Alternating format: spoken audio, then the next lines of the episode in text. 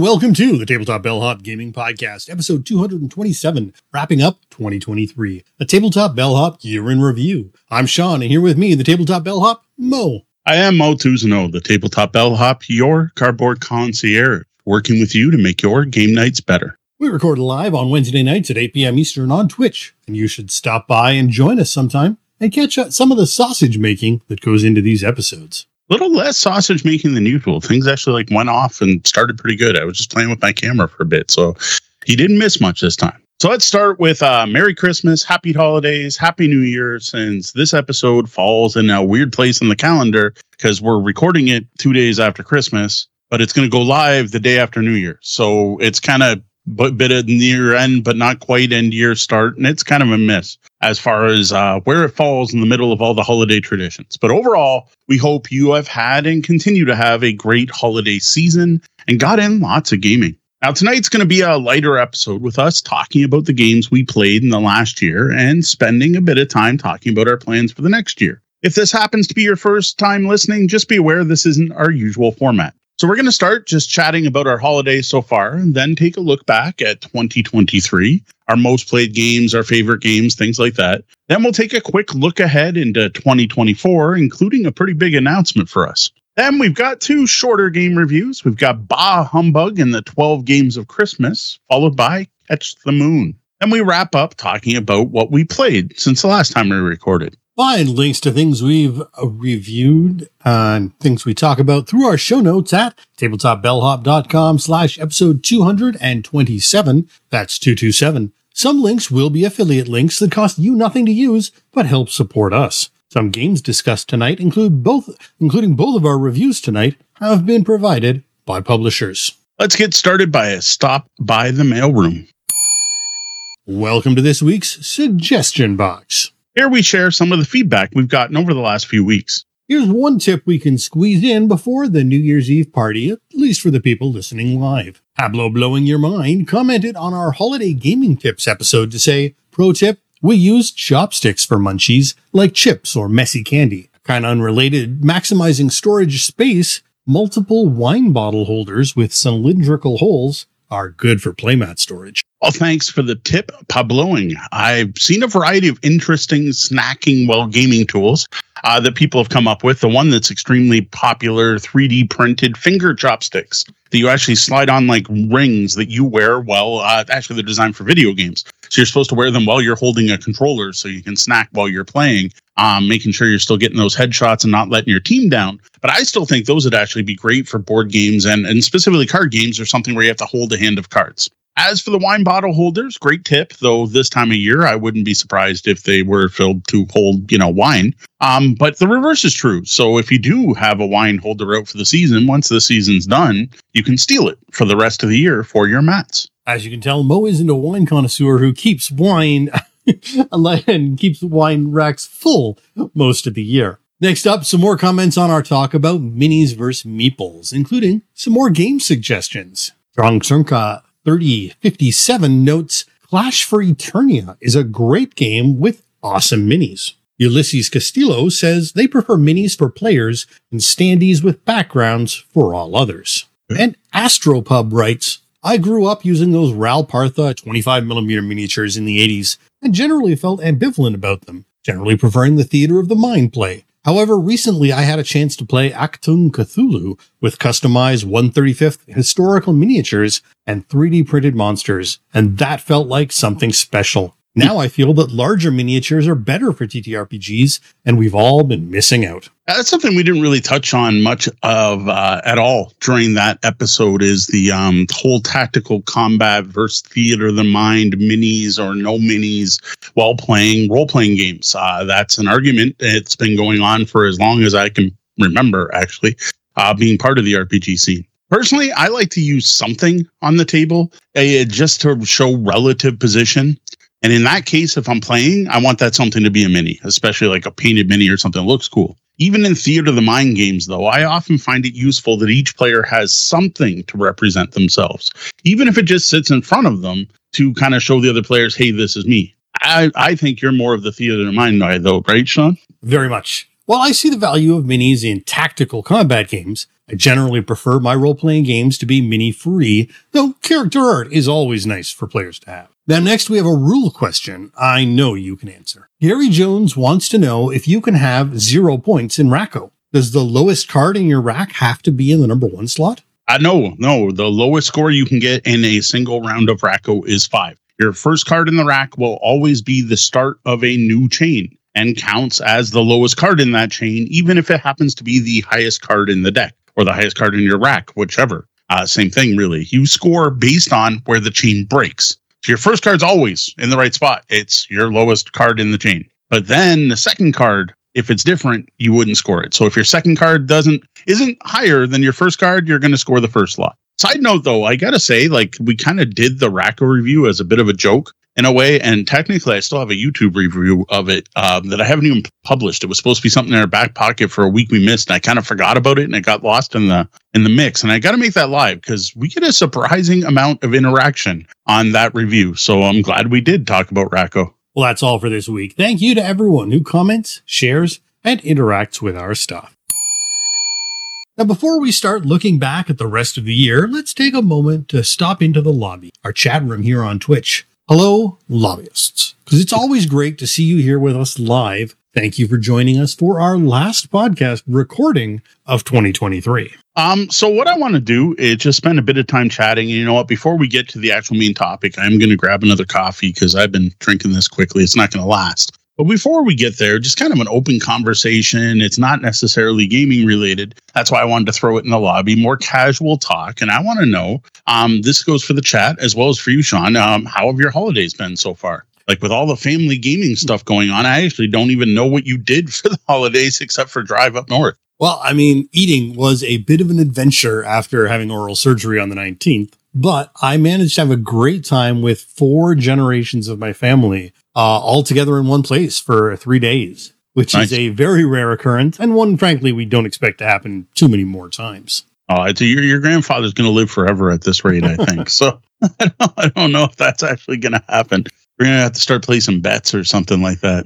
Yeah, for us, we we did pretty much what we usually do. Um, we did Christmas Eve at Brenda's. We did the usual, you know, turkey and ham and all the fixings. Uh, then we played games. We gamed until eleven. Then we went out driving around and looking at Christmas lights. Uh, we did gifts, of course, on Christmas Day. Um, first time ever, we did dinner at the Mandarin, which I don't know if that's a Canadian chain or US chain, but it's a big chain Chinese buffet place. I was not as busy as I thought it would be. Food was as you expect from a big mass market chain Chinese place. Usually we do dinner at home, but you know what? Deanna didn't want to cook. Um, we a couple years we tried um like takeout delivery places on Christmas. We're like, you know what? I know we'll get in and I know we can get reservations, so let's do it. So that was fine. Um, did do some working. Um, worked on deals. You know, I I, I don't know. It, it was it was we we went back to Brenda's. We um on uh, Boxing Day we didn't do uh, you know Boxing Day is just I, I don't know if anyone except for a couple local independent places nowhere really does Boxing Day anymore. I guess technically Amazon.ca might, but I don't tend to shop there that often. So so the, yeah, we were like, oh, I'm gonna get up early and share deals for Boxing Day with tabletop gaming deals, and I'm like, nah, I, I got basically nothing. Like, there's a miniature market sale. That's about it. Uh, ended up back at Brenda's, had some charcuterie, and the plan was to play board games. But I actually, uh, Deanna got me a set of Taiko Drum Master, whatever the proper Japanese Taiko no Tatsujin, something like that. Sorry for the pronunciation. And well, me and the kids just ended up playing that all night. So that was pretty much it for our, which is pretty, pretty um traditional for what we do. Like, well, uh, we made, you know what, Mandarin went well enough. That might be a new tradition. Driving around looking at lights was really nice. Yeah, I don't know if um uh I don't know, I don't know if there were any board games, but I was definitely getting pings on my phone from Amazon.ca about Boxing Day sales. So they were doing something. I just don't I don't know if it were board yeah, the not. stuff I wanted, they didn't have on sale. Like there were there were a couple things I was like, you know what? Uh, specifically, I got a Taiko Drum Master set. Well, it ends up you can play four players. So I was looking for additional uh, Switch controllers not drums like the full drum set's a bit expensive but like we found out you can play air drums basically holding the switch controllers. Right. So i was like and there was something else. The kids got um the newest mario game. I couldn't even tell you what it's called because that's how much but the newest 2d mario game right. which again you can play four people at once. Well my switch plays two people if you do the silly turn the controller sideways thing. Oh there. See the chat knows what i'm talking about. Super mario wonder. Super Mario Wonder. So yeah, part of our Christmas day was again, we still have no TV set up, right? So uh, was the Switch, the little screen set up on our kitchen table, and me with one of the little mini controllers held sideways, which looks laughable in my hands,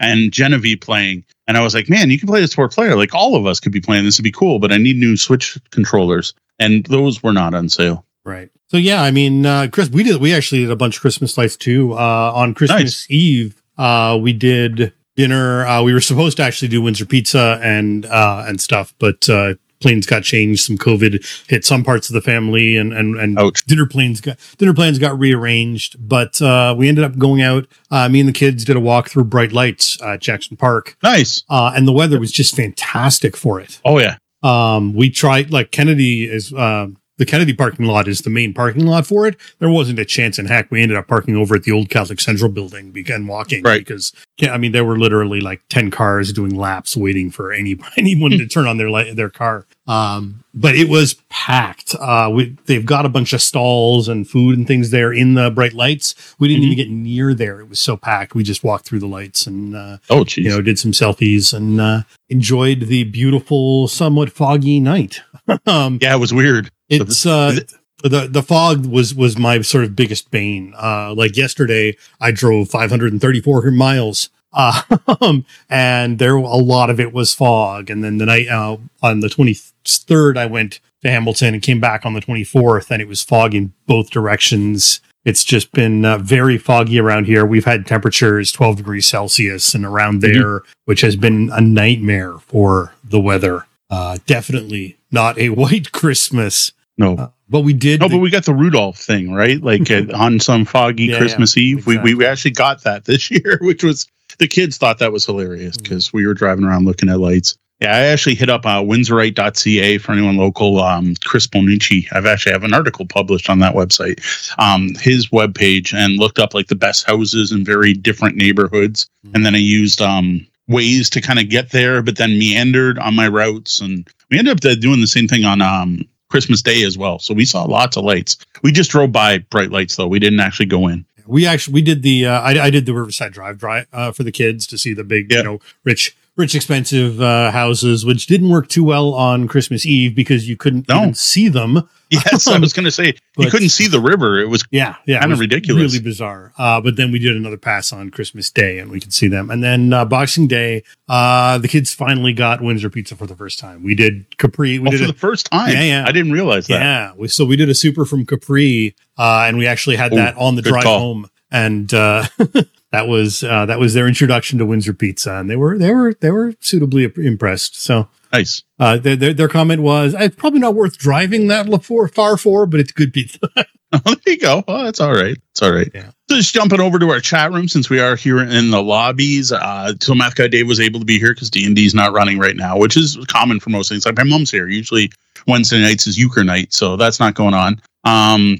also, kid, uh, um, Math Guy Dave's kid finally uh, tested negative for COVID, so good on that. Good to hear that was over. Um, a lot of people got the COVID this year. Like it was. Yeah, it's good. I mean, the new the new variant is, is sort of ripping through the schools. So uh, Yeah. and, and that's where where uh, my family got it. Their teachers, you know, two parents, two parents who are both teachers and two kids and both in school. That's just kind of kind of how it happened. And then Darkling Blight, who's from the UK, so would know, is, is talking about how Boxing Day is not really a thing in the US as it is in the UK, but it used to be a really big deal in Canada. But now Canada just does Boxing Day. Like, yeah, there's a couple places that do, uh, or sorry, did I say Boxing Day twice? Black Friday. Sorry, Black Friday. Like, like here, Black Friday. You didn't used to get Black Friday here. Black Friday was the day you crossed the border and went to Detroit Right. shopping, and then Boxing Day is when Detroiters would come over here to spend their U.S. money, right? Here in Canada, but like, like every yes, Canadian Tire, the Bay, the mall, they all had various Boxing Day sales, but it wasn't the big deal it used to be. You don't even like you mention it to some younger people, and they don't even know what you're talking about. So Uh, welcome to the Tabletop Express, catching us live for the first time. First Nice. time chatter Table- in the uh, chat. And yes, uh, Midge Kayla pointing out that she'll definitely take fog over last year's snowy nightmare. Yes, no, Yep. uh, no, no lake of snow effects this year yet. So then, uh, one of the questions, of course, I keep getting asked is games for Christmas. So the the the list of list of games I got this year for Christmas. I wasn't expecting much. So first off was Scythe the Wind Gambit expansion from um, my mother-in-law, or it was my sister-in-law. I'm sorry, I, we opened everything at once and I can't remember which it was. So from my in-laws, um, and then I found out my mom must have listened to our wish list episode because like you can kind of check them off except for the full game room. So I got Ark Nova, Maglev Metro, and Space Base: The Mysteries of Terra Proxima. And I wouldn't be shocked if Twilight Imperium ended up under the birthday tree in about a month, but we'll see because that's the only one that was on the list that didn't get bought. So that was pretty cool. Um, Deanna got me one of those three in one Crokinole boards, which at first I was like, it's one of those three in one ones. But she's like, no, no, I did my research, and of the you know cheap boards, this is the best. And this way, we get it, we try it out because she's like, I don't want to buy you like a three hundred dollar board. We play twice, and you're like, I'd rather play pitch car right? And it just ends up getting wasted. And maybe we bring it out to a couple local events. And I'm like, all right, that's fair. So it's one of those we're like, all right, now we have a board. Let's play on the board. And if we love it, then maybe next year we'll consider getting like a nice high end board from um, maybe those people who are at Origins, which I totally forget their name right now. Now, the other thing I have, which I don't know if it still makes people jealous anymore, but Deanna managed to find a bunch of these. This is a Lorcana starter set sealed at our uh, friendly local game store, the CG Realm, who um, unlike many places, did not mark them up. So we had Lorcana starters at MSRP. So um, we were talking about how will we, and many people have asked, are we going to review that game? Well, now we probably will at some point. So that was cool to see. Oh, um, the other thing, this one's for the show, and I actually happen to have it here, so I figure I might as well grab it. So we got to thank um, my brother-in-law Gord, or uh, Uncle Gord, as the kids call it, Dee's brother, for a new tool for the podcast, which I haven't figured out yet or even opened because I didn't want to try to figure it out for tonight. Um, the only thing I could really think of that might be neat that I could do is the newscaster thing where I put the other camera here and I do the switch the views. I don't know. But uh, but the main thing I was actually thinking is that I could possibly do a top down of something or a table beside me and be able to switch to show off things like kind of like I just did, but more fancy. Uh, it's going to be nice for unboxing, definitely. Yeah. Uh, and there's also a possibility of some other stuff we may uh, we may be able to do with it. We'll we'll we'll look into that later. As, uh, as the other, I don't want to also get it all set up and then we move downstairs again. So well, I mean, it's not that. it's not the end of the world. It just, it just plugs into USB. You know, it's not like it's not like it's uh, difficult to to deal with. There you um, go. Yeah, and Dan, Dan, has probably called it out. The the more tech means more sausage making at the start of the show. Uh, congratulations, uh, Mage Kayla, to uh, Dune Ixians and Tleilaxu exp- expansion. Awesome. Two copies. okay. Ho- hopefully you didn't double pay. You just got two copies for some reason. There, that is a game that, that to go with something we'll be talking about later. We need to play that more. Yes, we do. that that would be nice. Um. So, so uh, uh, again, chat. Feel free to share if you got anything cool. Um. So, what about New Year's? You got anything planned for New Year's? Uh, no. um, okay. I recently reinstalled Fortnite, and uh, I sort of expect expect a lot of headshotting in the remainder of my holidays. Hopefully, a little bit of uh, maybe some duos with my son before I'm back to work on the second. So, all right. Well, I'll, I'll make it official right here. We finalized our plans just about the, the light. What are you doing, D? These killing our lights. I'm like, what are you doing? You got lightning going on behind me. Oh, and where'd your audio go? And we lost everything. Oh no, you're back now. You're back now. I hear you now. Okay. That was just weird. I don't think it actually cut out. I just think I wasn't talking. That's all that happened there. Uh, oh, that's cool. Math guy Dave's daughter's first boyfriend coming over for New Year's, testing to see if he can play games or not. You can't date my daughter unless you beat her in Catan. So anyway, as I was about to say, um, we finalized our plan. So what what we're going to do is we're going to head over to Brenda's at some point, probably pretty early in the day, and uh, game in the new year over there, including some more Taiko Drum Master and some board games as well. And uh, got the okay from Brenda. So, Sean, why don't you join us this year for New Year's? So usually it was at our place. It won't be here, but she's got the much party friendly house. so you are welcome to join us at Brenda's this year, and we can formalize when that happens later. Sure. That's, it sounds better than Fortnite, but then I can't promise. You, you got to find out. Yes, and and Windsor Pizza, but you get Windsor Pizza all the time now. So it's still a good thing. yes, yes, it'll be it'll be Antonino's specifically. Right in this case because they do the best gluten free, and Brenda needs gluten free pizza. Fair enough. Uh, All I, right. Uh, yeah. So are we ready to uh, shift into the? Uh... Yeah. So so that catches us up on Christmas plans. Feel free to share. We'll call them out um, in the chat room, but I am going to refill this and find that water. Normally, we're here to answer your gaming and game night questions, but it's our last show of 2023 and our first show of 2024. So we're breaking from our usual format to do a pretty typical podcast end of year thing. Yeah, aka it's a holiday, and um, we're in the middle of the holidays, and it's a lot less work to sit and talk about last year and what happened than to actually prep a full episode and you know come up with answers and game recommendations and stuff. So yeah, we're being lazy. Well, don't worry, we'll get back to answering game and game night questions next episode. So the big thing I want to fa- focus on tonight, because uh, like everyone does a yearly recap at the end of the year, but I want to specifically talk about games the games we played and stuff like that. I, I want to save things like, you know, what was your most popular podcast episode or what was your favorite topic of the last year or what's your best performing blog post? Two two player date night games again exploded. But anyway, that that is um that that I think we're going to save for our 6 year anniversary episode which happens in July. So we're going to save like the podcast stuff for that. For this, though, I just want to talk about games we played in 2023 and games released in 2023 and stuff like that.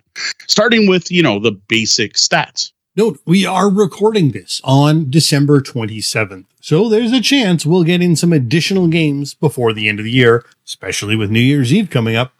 So my total games played in 2023 was 385 plays of 118 unique games. Though only 22 which were new to me, which that seemed wrong. Like that that was BG stats and I didn't have the time today to um using the BG stats app to like go through cuz like like we didn't just review 22 games this year. Like that doesn't seem possible that only 22 were new to me out of 118 unique games. But whatever, I I don't know how BG Stats came up with that unique games. Uh, sorry, new to me games, but that's what it claims is only 22 new to me games. Now, last year, just to do a quick comparison, this was way better, which makes sense. Uh, more games played, different games played, new to me games, and uh, well, a heck of a lot less um, sheltering at home and wearing masks and more public play events and going out to cons and so on. Now, 2024, I am pretty sure is going to be higher, right? Because um, there's some new local game nights being played planned by some other people. Um, we're planning to attend at least two cons in 2024. Plus, I'm hoping to get some more regular game nights started up at my house. Well, I got in a 175 plays of 68 games, 51 of which were new to me, apparently. Wow. That's huge. the uh, the board game arena plays have really quite petered out over time since the end of lockdowns, which has actually yeah. pushed my numbers down a lot from the previous years, but they are now representing more real plays if you want to look at it that way. Yeah, more physical plays with real people in person. I don't even know if I played on Board Game Arena this year. This year feels like three times longer than it actually was. Though not as long as the 20 years before it, before COVID started, but at least just like, you know, like 2019 to 2022 was 17 years or so, and last year was three something like that. I don't know. Um, so as I mentioned, like I, I do have BG stats now. I finally bit the bullet and bought that silly app. And uh, though I've been fighting with it for a few things, I finally seem to have it set up so it actually auto syncs back and forth. Because for a long time it went one way, but not the other. Like if I put my log my plays on Board Game Geek, they showed up here, but not the other way. That's all fixed now, so that's cool. Um, one of the things it did tell me about was my what was it H factor. Um, I don't know what H stands for at all. Possibly it's the person who came up with this thing. I don't know what, it, what H factor is, but you look at the number of games you played and then the number of times you played each game. So, like if I played, um, whatever, I, this game nine times, and then I look at how many games I played nine times, and you find the spot where those are equal. So if like nine equals nine, so like the number of games you played is Y, and the number of times you played the game is X, you figure out the spot where X equals Y. So I, I this seemed pretty sad. I don't know. I don't know how this what I usually get, but I got a nine. Um, so that meant I have at least nine games I played at least nine times, or it's I or it's I, there's at least nine games I played nine times, or there's nine games that I played at least nine times. It's, it's somewhere one of those. Um, which which I gotta uh, call out one of the fans of the show, Sarah, um, who created the 10 by 10 challenge, and and say, sorry, I guess I failed this year. Not that I officially signed up to do one, but I did not play 10 different games 10 times this year, which which seems a little low, disappointing. I I, I feel like I should have hit that without trying, especially with the number of party games we played this year. So the H index which gives us the H value, is actually something from uh, journals and uh, uh, publications, uh, educational publications. Okay. So it's uh, defined as the maximum value of H, such that a given author journal has published at least H papers that have each been cited at least H times. So it's games and plays in this case uh, versus papers and citations. Okay. Um, I uh, I did not do well. My H value was six. Uh, despite being in Windsor now, I'm still mostly playing completely different games every time we get together, yeah. with public events helping to push my play counts up a little bit, but not that much. Yeah, I think the 51 new to you out of 68 games is a good indication of that one. And and I'm actually slightly surprised it wasn't five exactly because of our whole we try to play games five times. I'm surprised it wasn't five games five times just to, to fit that. All right, so so for those who care about those stats, there you go. We we both failed the 10 by 10. We both would have succeeded in a five by five challenge, but only if we didn't have to pick the games ahead of time. So I got to say, overall, I, and the more physical plays together, not even like not necessarily together, but like together and apart at physical tables is always great to see. And I, I still expect that's going to go even higher next year. I hope. expect. I hope.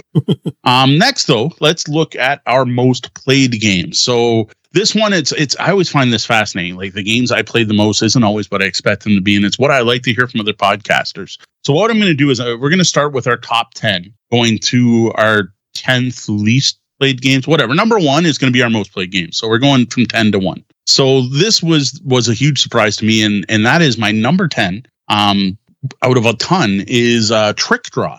That was a, the, the, the rapid fire card game that I like. I don't know what, what I expected from it, but like I thought it was going to be a deck builder or it was going to be Uno, but it's a tableau. It was funky. Uh, it's a rapid fire tableau building game. And um, but yeah, we played a bunch of times to review it. But then I, I brought it out to the barbershop bar a couple times, and I guess it added up. Uh, really solid card game. I just I didn't think it'd be one of my most played games of the year. And actually, my number ten is also Trick Draw. uh, Again, we did play it a bunch of times out in public. Um, yeah. So I guess it shouldn't be surprising. I mean, it's just a solid game that plays really quickly, and it is so easy to teach anyone mm. to pick up it's just, you know, really easy to get it to the table a number of times. Yeah, I agree. Well, I fully will admit that was a game we got to the table a bunch of times and I haven't really touched much since. Uh, though, really, to be fair, since September, I can't get to it. So it's not even in our backdrop back there. So that could be a big factor in why we haven't played it more. Now, at the complete opposite end of the spectrum, I have Catch the Moon, which I'm like, holy cow, that's in my top, not like that's number nine. I opened, unboxed this game last week like, and it's one of my most played games of the year already. Um, well, that kind of makes sense once you know the game. We are doing a full review of this one later. This is it's it's a fun, quick dexterity game, and I don't think I've ever sat down to play it with someone and we only played once. It's always usually about three times in a row before people get sick of it. Sometimes it's five to ten. So for me, uh, the Deadly because we had a few local plays as well as plays at Origins, uh, which snuck this game in with yet another easy to teach trick taker that really anyone can pick up and is just great for a wide range of players. Uh, next up for me, we're at number eight is Bah Humbug in the 12 Days of Christmas. Now, I knew this was going to be high because I wanted to try a bunch of the different games in there before our review. Again, later this episode, they just that was coincidental that those two follow each other. But the thing is, instead of just trying a bunch of different games, I keep going back and playing the same games because they're so good. Um, I've been enjoying introducing them to different players. Like, oh, here, check out this cool game. You can play with these cards. Um, this happened at the barbershop bar. Um, the thing is, I wish I could log plays of each individual game because to me they feel like completely different standalone games, but you can't. But I will tell you straight up, the Giving Season, the trick taking tableau builder, that uh, Sean played this one with DNI at Cafe Amor. Um, that that is the number one game out of uh, Humbug in the twelve games of Christmas for me. Not surprising. So uh, for me, Heat pedal to the metal. Uh, now this one is on Board Game Arena. Uh, and it did go members only after a while, and I have I have mm. actually canceled my membership. But while this game was free, I played the heck out of it when it was first released on Board Game Arena. And while I think for a uh, a regular group game, if I were going to buy a game to play with people, I would probably still prefer Rallyman GT. He okay. does a lot of things really well, and the solo game uh, for it is fantastic. So Uh, Yeah, that's gotten a lot one that's still on my wish list. It's got a lot of buzz this year, and I think rightfully so. Yeah, that this is on a, a ridiculous number best of 2023 list. They, they keep more keep popping up day by day. Um, we kind of have our own going on right now, and here it is even on our list, but as a most played. Uh, my next one is Boop. Um, I'm not surprised. I I'm I guess I'm surprised it's not quite as high. I thought it might be a little higher. This is the the abstract strategy game about cats jumping on a bed. Um, played a ton of it. My kids dig it. I like it. And the big one is the theme makes this a very easy sell for public play events. Now, the thing is, though, when I bring it out to public play events, I don't play, I just teach. And I don't log my teaches as plays unless I actually play the game as well. I have taught a lot of games of Boop that I haven't played in because it's so easy to pick up at a at a at a um a public play event because people just dig the cats, the board. And even if I'm playing Boop, someone will come up and be like, "Oh, what is this?" And I'll be like, "Here, do you want to take over?" So, or we're almost done. Do you want to play the next round? So, Boop is my number seven. Fair enough. So for me, it's Dice Kingdoms of Valeria, the roll and write Valeria game. Now, this one did wear out its welcome for some people, but Yeah. with the variety of adding in the expansion pack, we got a lot of plays of this in, and I'm really not sorry we did. Uh, I don't know how often it's going to come out again, but uh, while we were playing it and while we were sort of in that uh, that small box Valeria mode, it was a, it was a solid game. Yeah, we definitely did more than five on that one. That that was one we played quite a bit. And uh, to be fair, it was packed to bring to Brenda's the other day because my kids also enjoy that one. and She enjoys it. So we didn't play it. We were playing Tycho instead. But like, I'm still bringing that game out. I, I enjoyed it. it. It just missed the list. Uh, number six is one that was on Sean's list already. For me, that is the Deadlies. And well, the only reason it's higher on my list is I bring it out to more public play events Sean's not at. Um, this one's no surprise at all. Um, though I honestly think it probably could have been higher. I think I might have forgotten to log some plays, and it probably belongs a bit higher up. Um, this is like I brought this to my uncle's who who's not a gamer, and I played with like my aunts, and and I heck we brought this out on Christmas Eve, and my mom played. And anyone who knows my mom knows like traditional card games, yes. Anything but that, no, no, I'm not a gamer. And and here we have my mom playing Deadlies. Um, so yeah, I, I honestly the Deadlies is is fantastic. It's to be fair, it's the new Garinto, right? Remember how like last year, two years ago, I don't even know when we were talking about Garinto. Garinto was the game where like no one's heard of this game, but you have to buy it. If you see Garinto, buy it. Now it's the Deadlies. Like no one's heard of the Deadlies. Everyone should have heard about the Deadlies and should go pick up a copy. I'm going to keep talking about this game until more people start talking about this game and going, yeah, yeah, I have it. I played it. I know people who have played it with me and ordered it on their phone while sitting playing with me. Well, there we go. Mine is next is Disney Sorcerer's Arena. Now we got a lot of play out of this, and Mhm. thankfully I don't count my mobile app version plays because I play Wow. that pretty much every day, at least once uh, since we since you got the game, uh, and I wanted to figure out what the difference was between the online and the and the physical version, and I just kind of got hooked with it. But the physical board game is just a solid tactical squad game with good difficulty, but an easy to approach aesthetic that's really easy to get involved with. I will be mentioning that game in a little bit. uh, next one for me is another, just makes sense logically. Uh, number five is uh, five golden. No, actually, it's six three colored rings that are around a castle and monsters are charging towards you. Um, this makes sense. This is Castle Panic Big Box. There's the main game and four different expansions in here, and we wanted to play through them all one at a time and try them combined with each other, as well as introduce the kids to various versions and bring it out to public play events. And and honestly, um, there's no surprises on this list. But the big surprise to me is how much I ended up enjoying the game with the expansions. Uh, specifically, once we added Crowns and Quest, that that final expansion that just changed the entire vibe of the game. The goal of the game changes, and Castle Panic went from me from meh to one of the best games I played this year. Fair enough. So uh, next up for me, the number five is Haggis. This has been a long-standing three-player game that has been going on on Board Game Arena since I first started playing Board Game Arena, uh, playing with both Game Time and Satsuwata. Um, And interestingly, they updated the game this year. It has actually changed to a newer, more modern rule set on Board Okay. Game Arena, uh, which has uh, introduced some slight changes with bidding for the opening roll. But despite those changes, it is still a great, straightforward card game that just keeps coming back over and over again. Uh, next up is the reason Boop is lower. Um, Shobu. I, I knew this was going to be on this list. Deanna and I played a lot of Shobu. I played a lot of Shobu at public play events. I've introduced people to Shobu.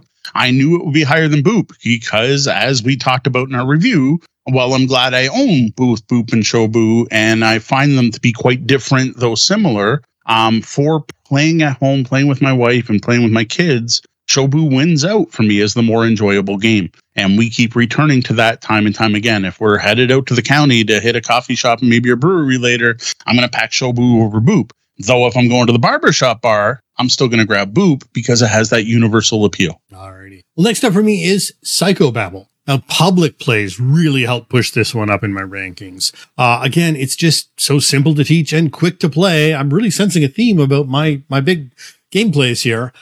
Well, I gotta say, in any of the you can play the whole game in ten minutes versus the you know Marrakesh is not going to be on my most played games list.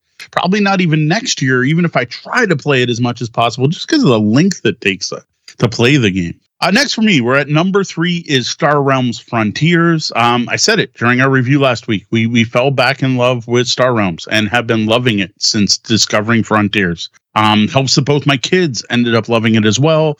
Uh, they continue to ask to play it. Um, Gwen's now brought it to Walkerville with her to play with her friends. Um, I've always loved Star Realms, but now we're back into it with Frontiers. Uh, well, next up for me is once again back to Board Game Arena, Sushi Go Party. When this was added into Board Game Arena, our play group there quickly jumped on it as a new challenge, and the variety of cards in the party version really make the game so much more replayable than the original. Next at number two is where Disney Sorcerer's Arena Epic Alliances falls for me. Yes, we were playing it a lot, and my kids dig it, so I played a lot with the kids. Plus, there were the early learning games where we went through the uh, the onboarding, which is four games right there that Deanna and I went through just to kind of learn the game. And then when my youngest daughter played, I went through the onboarding again.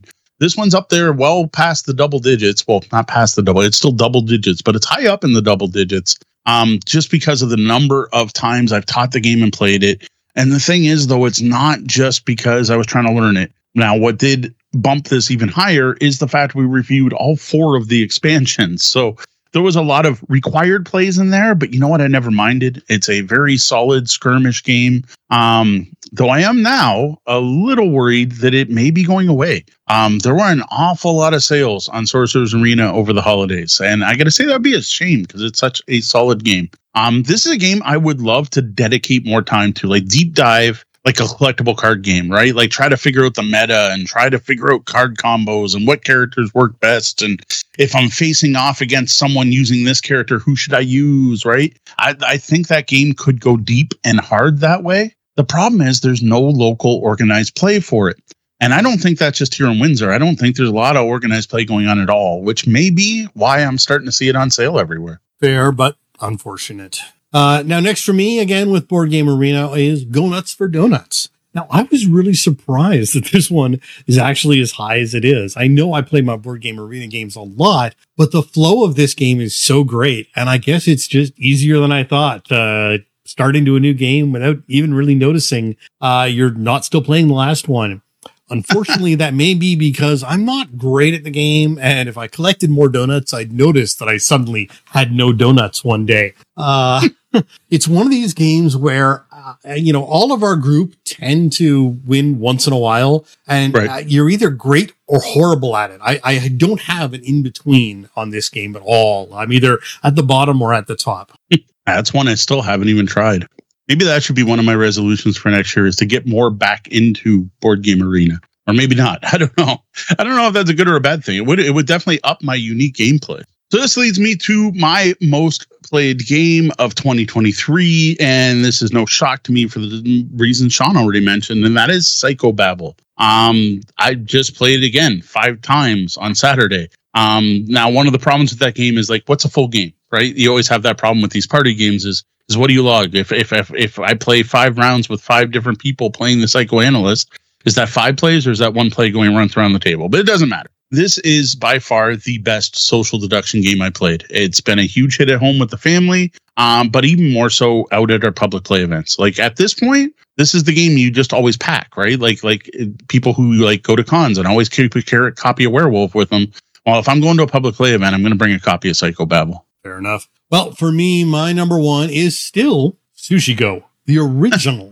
Now, which this isn't a big shock because it is very quick to play, even more so than the party version, as there is less to think about with that more basic set of cards in play. So this one just cycles through, even though we still play, uh, we have switched primarily to the Sushi Go party. There's always this game of Sushi Go going in the background and it just churns faster. I just find it ironic that you're still playing both with the same group of people. you'd think you'd stop one for the other. All right, just so people know, I am just going to drop my next 15, but I don't want to talk about them. It's going to I'll be here all night. So I'm just to give you the list to give an idea of the other games that I played a bunch of this year. We've got Birds of a Feather, Kapow, Reality Shift, Court, that one surprised me. Downforced, Point Salad, Tome, Astra, Aurum, Crystallized, Distilled, The Game, Illiterati, Viticulture, and Seas of Havoc. Now I have so many games at two to three plays each. It's kind of a long list, and again, you know, you can pick them in any order at this point. But I think we all know that they're going to be pretty similar to Moe's list, so we'll we'll Fair skip enough. listing that out directly. So one of the things that I thought seemed pretty obvious um, to based on our list here is that hey, look, we're board game reviewers. Um, compared to previous years, almost everything in that list are not only review copies, but like review copies we just got. Um, I, I'm actually sad to not see games I love making the list. Like, like for years, if I did this list, you're to get stuff like Azul or Power Grid on there. And like, yes, viticulture's on the list. You know why viticulture's on the list? Because I needed to relearn it to review Viticulture World. Not because I love viticulture, though I do love viticulture. Um, like really the only old game on that entire list, going down to my top like whatever. I, I think what we do with 10, 25? I did my top 25 games. The only thing on there that's really an old game that I play all the time is the game. So that was that was a little surprising to see in my face. I was like, wow, okay.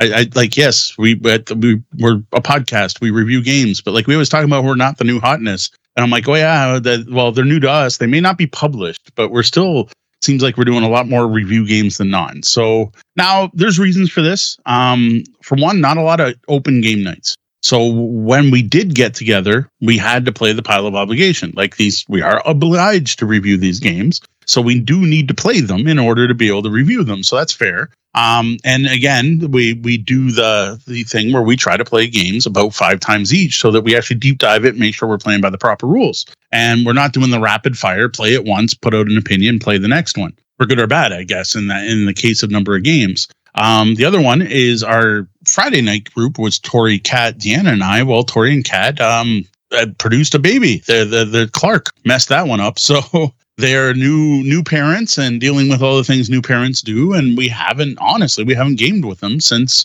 they had clark. So that is a big chunk out of our monthly weekly gaming. And i never did get that monday night group back together which I, and then still public play before covid i was running one every other weekend if not every weekend depending. So less public play. So all of that means less games played, less time to play games, like less overall games played in the year, which forced us to focus on those review copies. And you've heard Sean mention on the show, like, yeah, I'd love to play stuff more than once, but we don't have time. So I think my first goal for 2024, here's my first resolution, I guess, is more game nights where we just play games we like and already know. Like once we get the basement back, I really want to try to have a game night regular here, X day of the week rain or shine, we're playing something here at my house. I don't know what day of the week it'll be, if it'll be on Monday night or a Friday night, if or maybe it'll be a, a I don't think it'll be a Wednesday night because I can't see that fitting in while we're podcasting. but some night of the week, I would like to get things to uh back to having a regular game night here. Yeah, and so the year has been tumultuous uh, in in many ways. Uh, hmm. between uh, health issues and construction projects, unexpected construction projects, uh, so while you game a lot with your family, outside of that, yeah. it's just been a lot more limited. And that's the great reason why uh, our numbers are really so varied is yes. that, uh, you know, while I game with you guys all the time, you're gaming even more with both the kids who are now Mhm. you know of an age when and and of a uh, demeanor that they really enjoy playing a lot of these games, uh, but also your Sunday uh, your Sunday games. Yeah. When, uh, whenever possible. I know you had a delay even there. Like your numbers would be even higher had there not been flooding at both of your homes. Yes. Yep. Yep. Uh, so yeah, we're only just started that back up. So yeah, so there there's been uh, a significant number of limits between between health and uh, and building issues uh, Yep, that yep. Uh, we hope will uh, be uh, dealt with, and uh, we can move on to a fresh start in 2024. Now the other thing that kind of slapped me in the face was uh, all board games, uh, no RPGs. Like like I I I would have sworn I ran something. Um, I remember running Runaway Hirelings online for some of our patrons, which was pretty cool. But like, I guess that wasn't last year. I guess that was in 2021.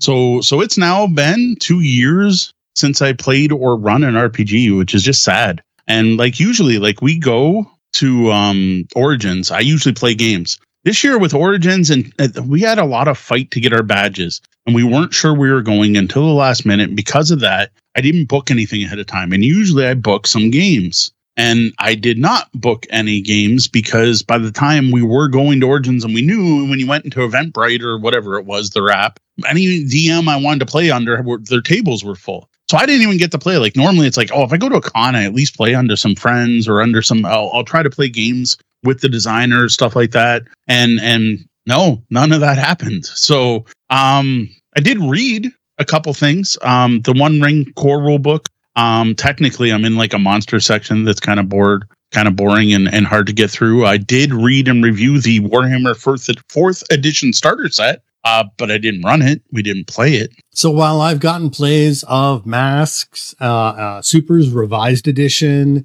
games actually going ongoing, uh, I even had one Savage Worlds game online. Uh. For me, I really need to start wor- reading and working on the list of games that I started and then never touched again, uh, and possibly even get some reviews done for the channel, either text reviews for the blog or uh, you know another possible uh, Seven Supers episodes that doesn't include my, my M&M and P and P. So I, I'd still uh, you you got to pick some one of the like champions for sure. Never review champions. We'll never talk about it. And and I'm tempted to say like M&M, just never actually mention M&M ever again. And, no, and refer to just it so as this is better than or this is worse than, but never actually review M&M. Yes. The yeah yeah like never. I I don't even know if she's better than or worse than. Just like skip it every time because we get so much interaction from people. What about what about champions? What about Eminem? Those are the two. Yeah. And, and I'm like we, fair, ju- we just have to Prowlers avoid it. Paragons, I really should review because it really is a solid game. Um, No no that's that's totally fair. but I know people do do comment on that about that one as well. So Yep, yep.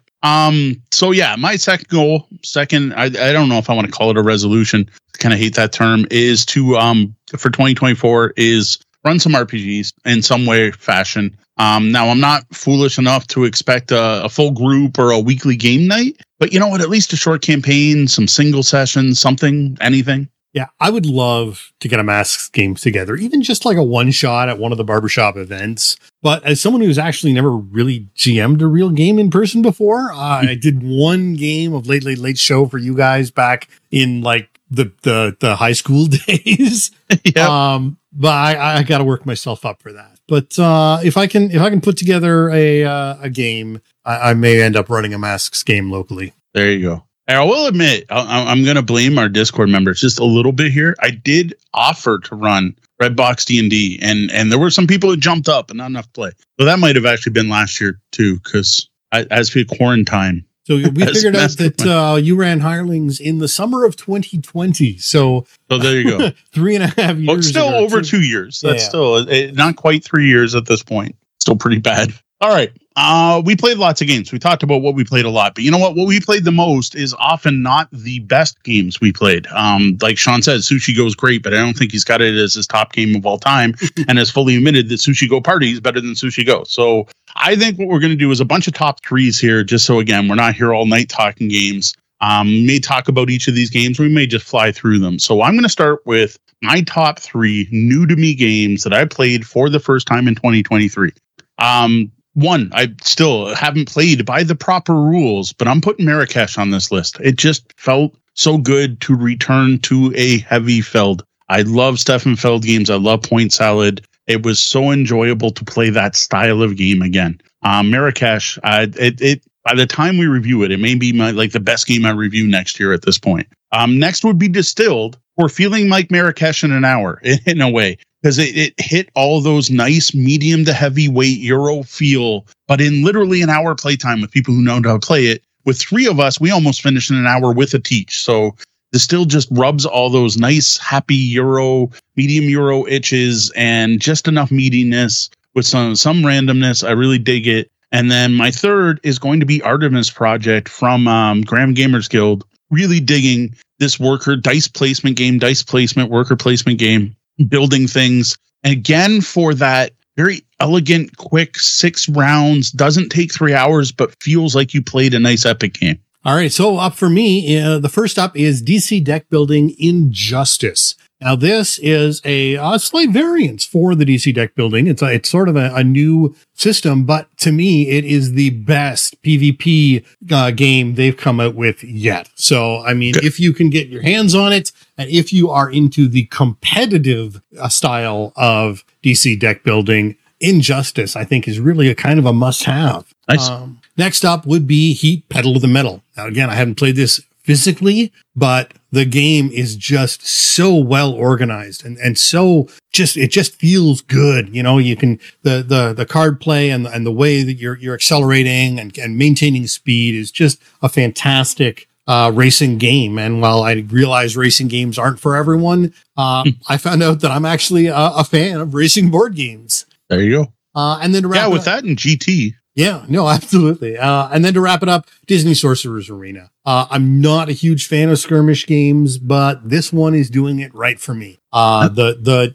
you know, whether it's because of the theming, uh, it's not, a, you can't say it's an easier game. It's, it's really not less complex than a lot of the other skirmish games out there. Uh, but it just, feels a little more comfortable, maybe because you're familiar with the the content and the uh, the characters. Yeah.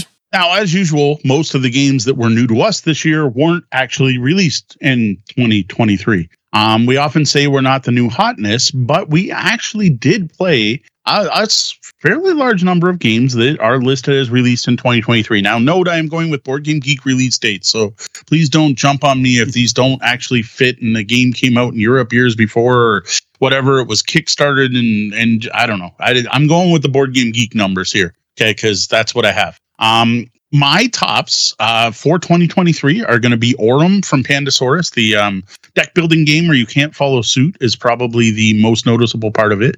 Um, Distilled, which I already just talked about why I like that, and then the mashup of naval war game, worker placement, and deck building that is Seas of Havoc. Well, and I, you know what? Again, mine are actually going to be very similar here. So Aurum, absolutely, it's just fantastic. Seas of Havoc, while the game isn't necessarily going to be on my top list. What they did with it, the the different uh, combination of mm-hmm. mechanics they've put together here, really makes for an interesting game. Even if there, are, it does have some aspects that don't necessarily uh, work perfectly for me. And then DC deck building Injustice, which was is on two of my lists now because I did actually play the hot new hotness there. Uh, I got yep. that straight off the Kickstarter, and again, it's just fantastic. So here we go. All right, so so it's it's obvious I need to play more RPGs, uh, maybe something with THAC0, so I can practice my basic math. So sorry, it has been three years and four months since I've run a role playing game.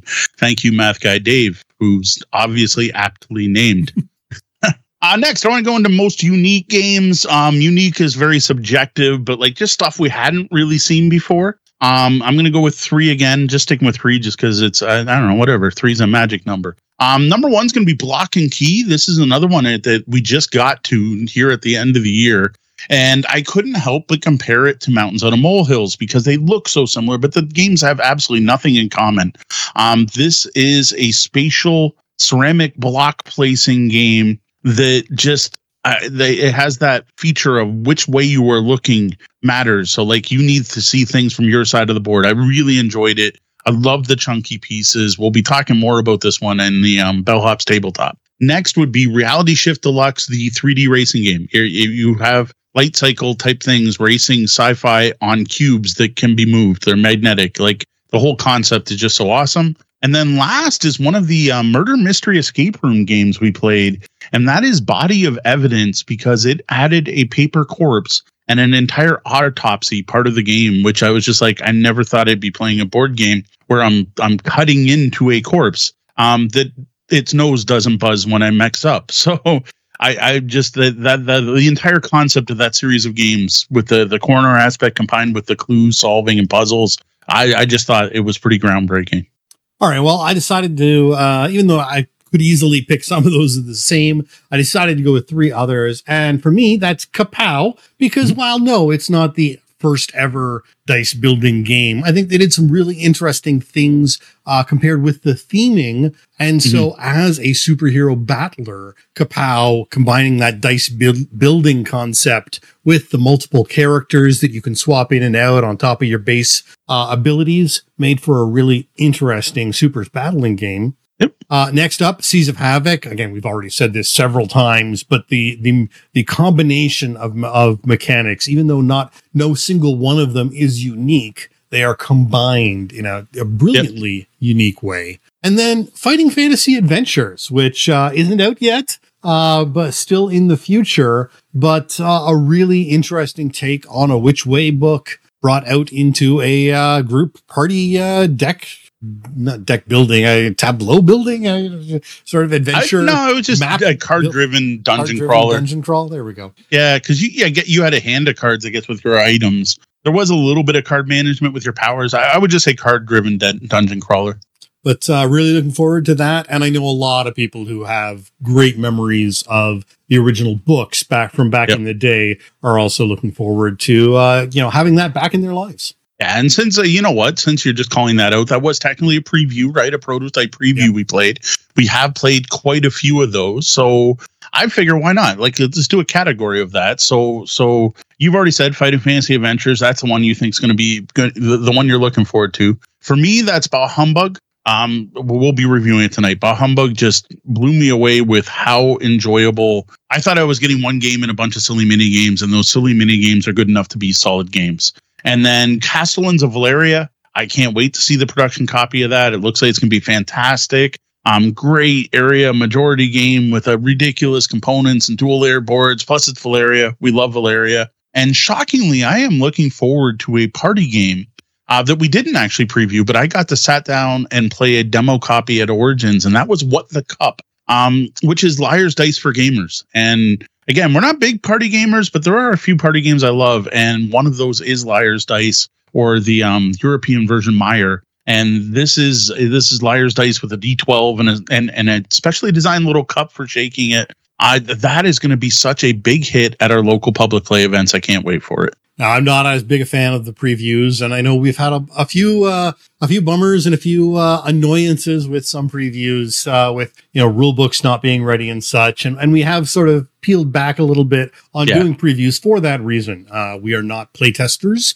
we are reviewers. Uh, yeah. We can playtest, but that's a different thing. Uh, so really, for me, you know, it's that fi- fi- fighting fantasy adventures that I think is really going to be a big hit with many groups when it finally releases. Yeah, you'll notice uh, this will be true in the coming year as well. Most of the stuff we're going to do previews of are from companies we've already worked with in the past, and we are generally previewing complete games anymore. The, the game has to be 99.9% finished before before we're going to agree to preview. So uh, we could have went the other way, and so we're going to preview more next tonight. year. Hmm? Except for the preview we're doing tonight.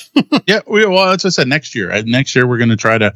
But again, we got to play it. We got to try it. So there, there was more of a reason for that one. Um, what we got left? You know what? I think next we'll talk about uh, this. May, probably my last one here before we start looking to the future. So I'm just going to give the the folks in the chat a chance here. Is there anything about 2023 you want to quiz us on? Is there a game type you want to know? Is uh and any questions about our, our the last year gaming related? Again, not podcast favorite episodes or anything like that. But if there's anything you want to know, now's your time to ask. And while we're giving a little bit of time to stew over that, we're going to get into our biggest surprises. Um, again, I'm going to go with three. Did I do three? I think, yeah, I did do three here. So my first one is the Deadlies and honestly, Psychobabble. And I'm going to group those two for one specific reason. We didn't ask for these. Um, in a way, Psychobabble specifically, I said no Yet the publisher or representative of the publisher um, talked us into taking these games home from Origins and basically insisted that we take them home, and both have proven to be huge hits. Um, extremely popular games. And it's not just like, oh, wow, they're great at public play events, yet I hate playing them and I hate bringing them out, but they're popular. No, I even enjoy these games. So those are two of my biggest surprises because, like, I wasn't even going to touch these games. And the third, um, which I actually thought was from last year, but doing some digging, it was early in the year this year, we discovered My Little Pony Adventures in Equestria, the deck building game from Renegade Games. I, I never would have thought that a My Little Pony deck building game would not necessarily would be good, but would be a detailed, interesting, resource filled strategic card game that it is. Yeah, MLP was definitely a shocker for me. I had to pull my uh, foot out of my mouth after making all sorts of uh, My Little Pony jokes about this game, uh, only to discover that this thing had a lot going on, was even doing some unique uh, you know, unique mm-hmm. costing and things within it. Um, another one that I didn't have on my list, but I think is worth mentioning uh, as a shocker is Trick Draw. We both had this on yeah. our top 10 and it's not the game we were expecting. We were expecting oh. a trick taking game. Yes. And that's not what it is. And yet it was still good enough to make both of our top tens. So, uh, props to yeah. the, the folks at, uh, Balloonfish House Fish Balloon. House Fish Balloon for uh, coming up with that. Uh, and then the next one is it, it, seems like it should have been longer ago, but it was only in January last yep. year that we finally got our first play of Weather Machine. And it was extreme, and we've only played it that once, but it really kind of flipped something about the kind of games I like, showing me yep. that uh, heavy games are more interesting than I sometimes might have thought. Fair enough all right, the chat's letting us down, but that's fine. It's the holidays; they're relaxing. We didn't get any other anything else, so we're gonna move on to um, some 2024 thoughts, and we are gonna start off with uh, what I think is a pretty big announcement, at least for us. This is a milestone for our podcast, and it's one of the the most awesome things coming for 2024 is that we are now officially sponsored for 2024 by Grand Gamers Guild. So a huge thank you goes out to Mark Specker, Spector, sorry, and I'm going to mess up his name now that he's sponsoring us. Mark Spector from Triple G uh, for reaching out to us um, and offering to sponsor the show in the new year. Uh, now, you all know how much we love Mark's games, um, but that was well established before this relationship. Um, Mark and I got to know each other through Gorinto. He sent me a prototype of Gorinto because he liked one of my reviews, and I couldn't even tell you what. Um, we sat and played it at a local coffee shop, the and I, and I instantly fell in love. And he was the first publisher that I had a chat open with. And we just kept going back and forth, like, "Hey, this," and I think this would be cool, and I like because this was a yes, I was doing free play testing, but you know what? At the time, I liked the game so much, I you know I had some suggestions for improvements and questions. And well, to be fair, Mark, after that point, I became a fan of him and he became a fan of ours. He is one of the tabletop bellhop's biggest fans and advocates, always trying to get more people to listen to our show. I, I don't know how many times I'm on social media and I notice I, I you know, you got to mention someone said tabletop bellhop. I look and it's Mark saying, Hey, check out these two folks that do a great show. So that's awesome. So, you know what? I, I think we've had a great experience with Mark. And I really like, I'm already gushing about himself before this happens. So I don't think this is this is something that's going to impact our show negatively in any way. It's it's only a good thing. Now, of course, this doesn't mean we will be all Grand, Grand Gamers Guild all the time, nor no. will we be making sure that there's a guild game on every game's recommendation list. What this does mean is that we will be calling them out as a sponsor at the top of each of our 2024 episodes, and we'll be including a short ad segment in after the uh, Ask the Bellhop segment before the coffee break. This will probably highlight their latest Kickstarters, newly released games, and things like that. Now, the other bonus is this sponsorship actually includes something for you, our listeners, as well. Uh, Mark has provided us with an exclusive discount code um, that you can use anytime you're on the Grand Gamers Guild shop to pick up anything or any of their games. Uh, you get 10% off with this. So any order you make, Grand Gamers Guild, be sure to enter Bellhop, B E L L H O P, to get 10% off. And uh, as far as I can tell, this is going to stack with all existing offers. For example, I was able to um, put the holiday hijinks bundle they put out with um, the Kringle Caper Thanksgiving, and there was a third one, the pumpkin one, all in one package. And I put it in, and it's discounted for a package discount and our bellhop stacked with that. So I thought that was pretty cool.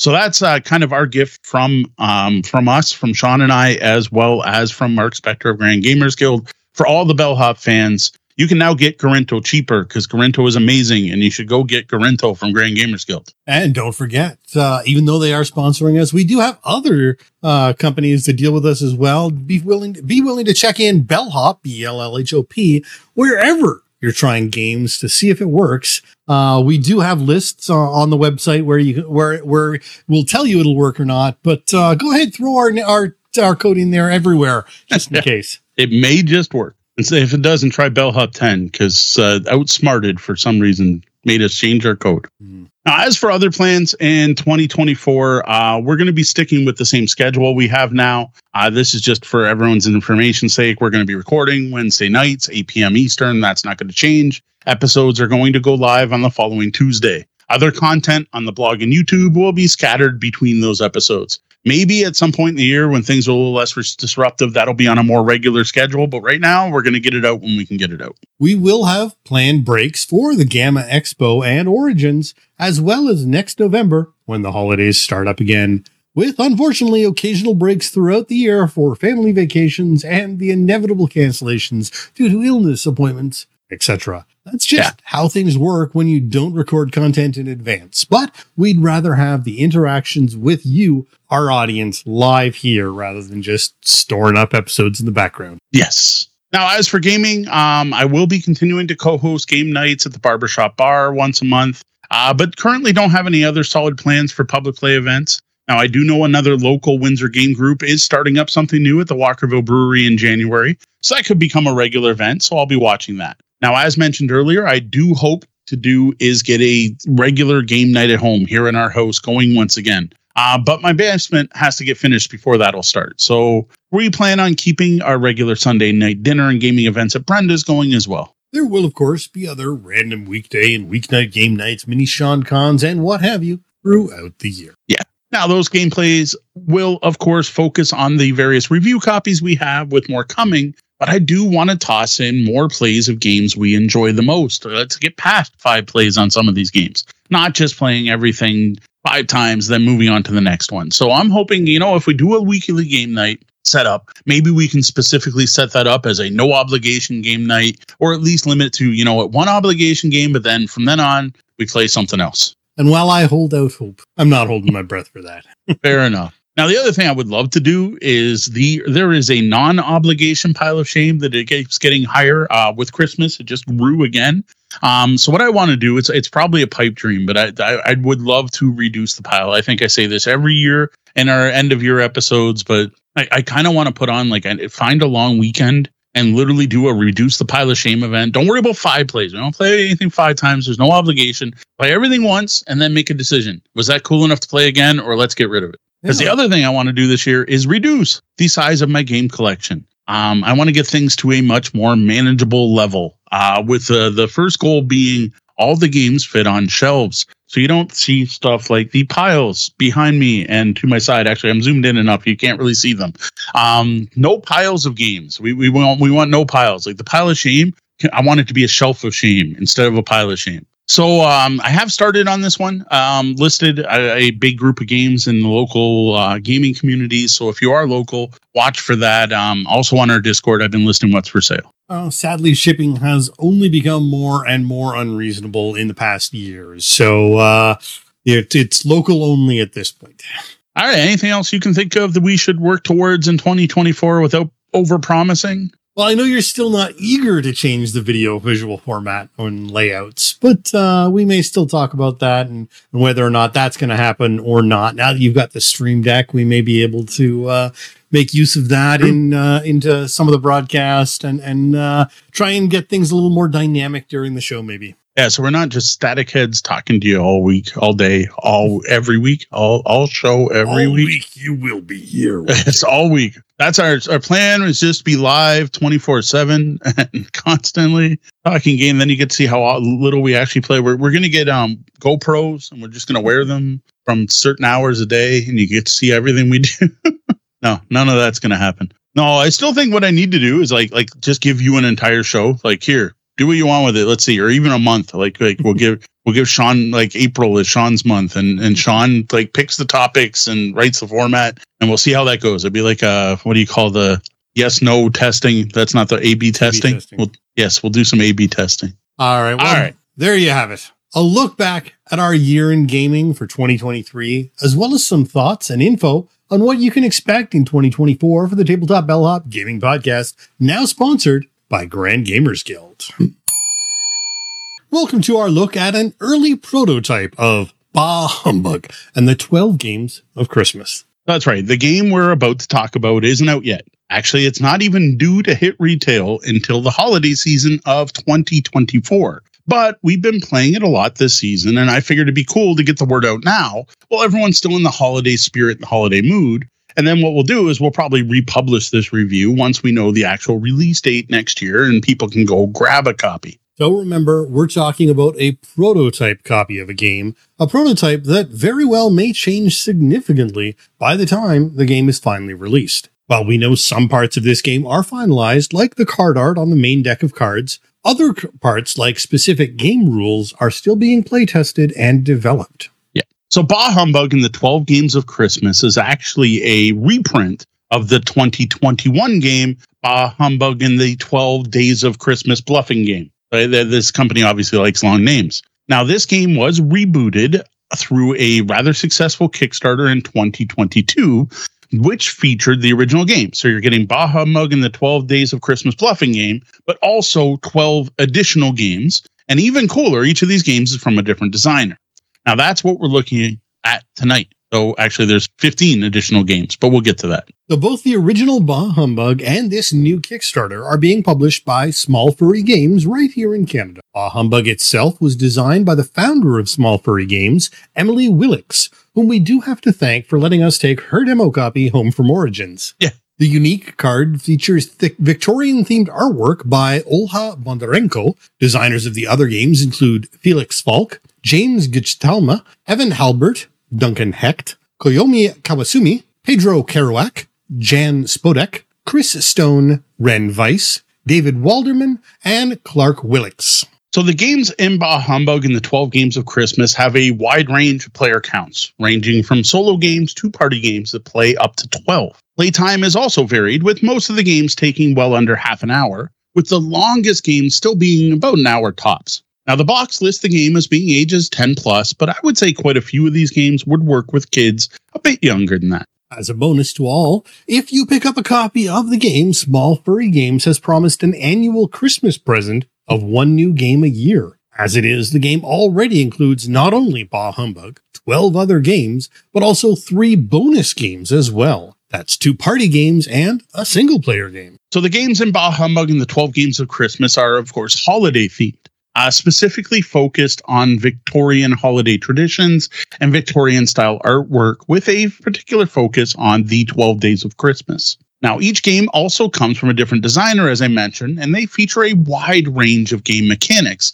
And I've got to say, one of the things that really fascinates me about this game is how you have the same components used in a number of different ways. And I am going to just change the graphics, which appear to be wrong. The end of the world, I can easily fix that in post, but for the rest of it, I will have them correct. now, although our copy of this holiday themed game is a prototype, we did record an unboxing mainly to show off the awesome card art and multi-use components. So be sure to set some time aside to watch our Bah Humbug and the 12 Days of Christmas unboxing video, 12 Games of Christmas unboxing video on YouTube.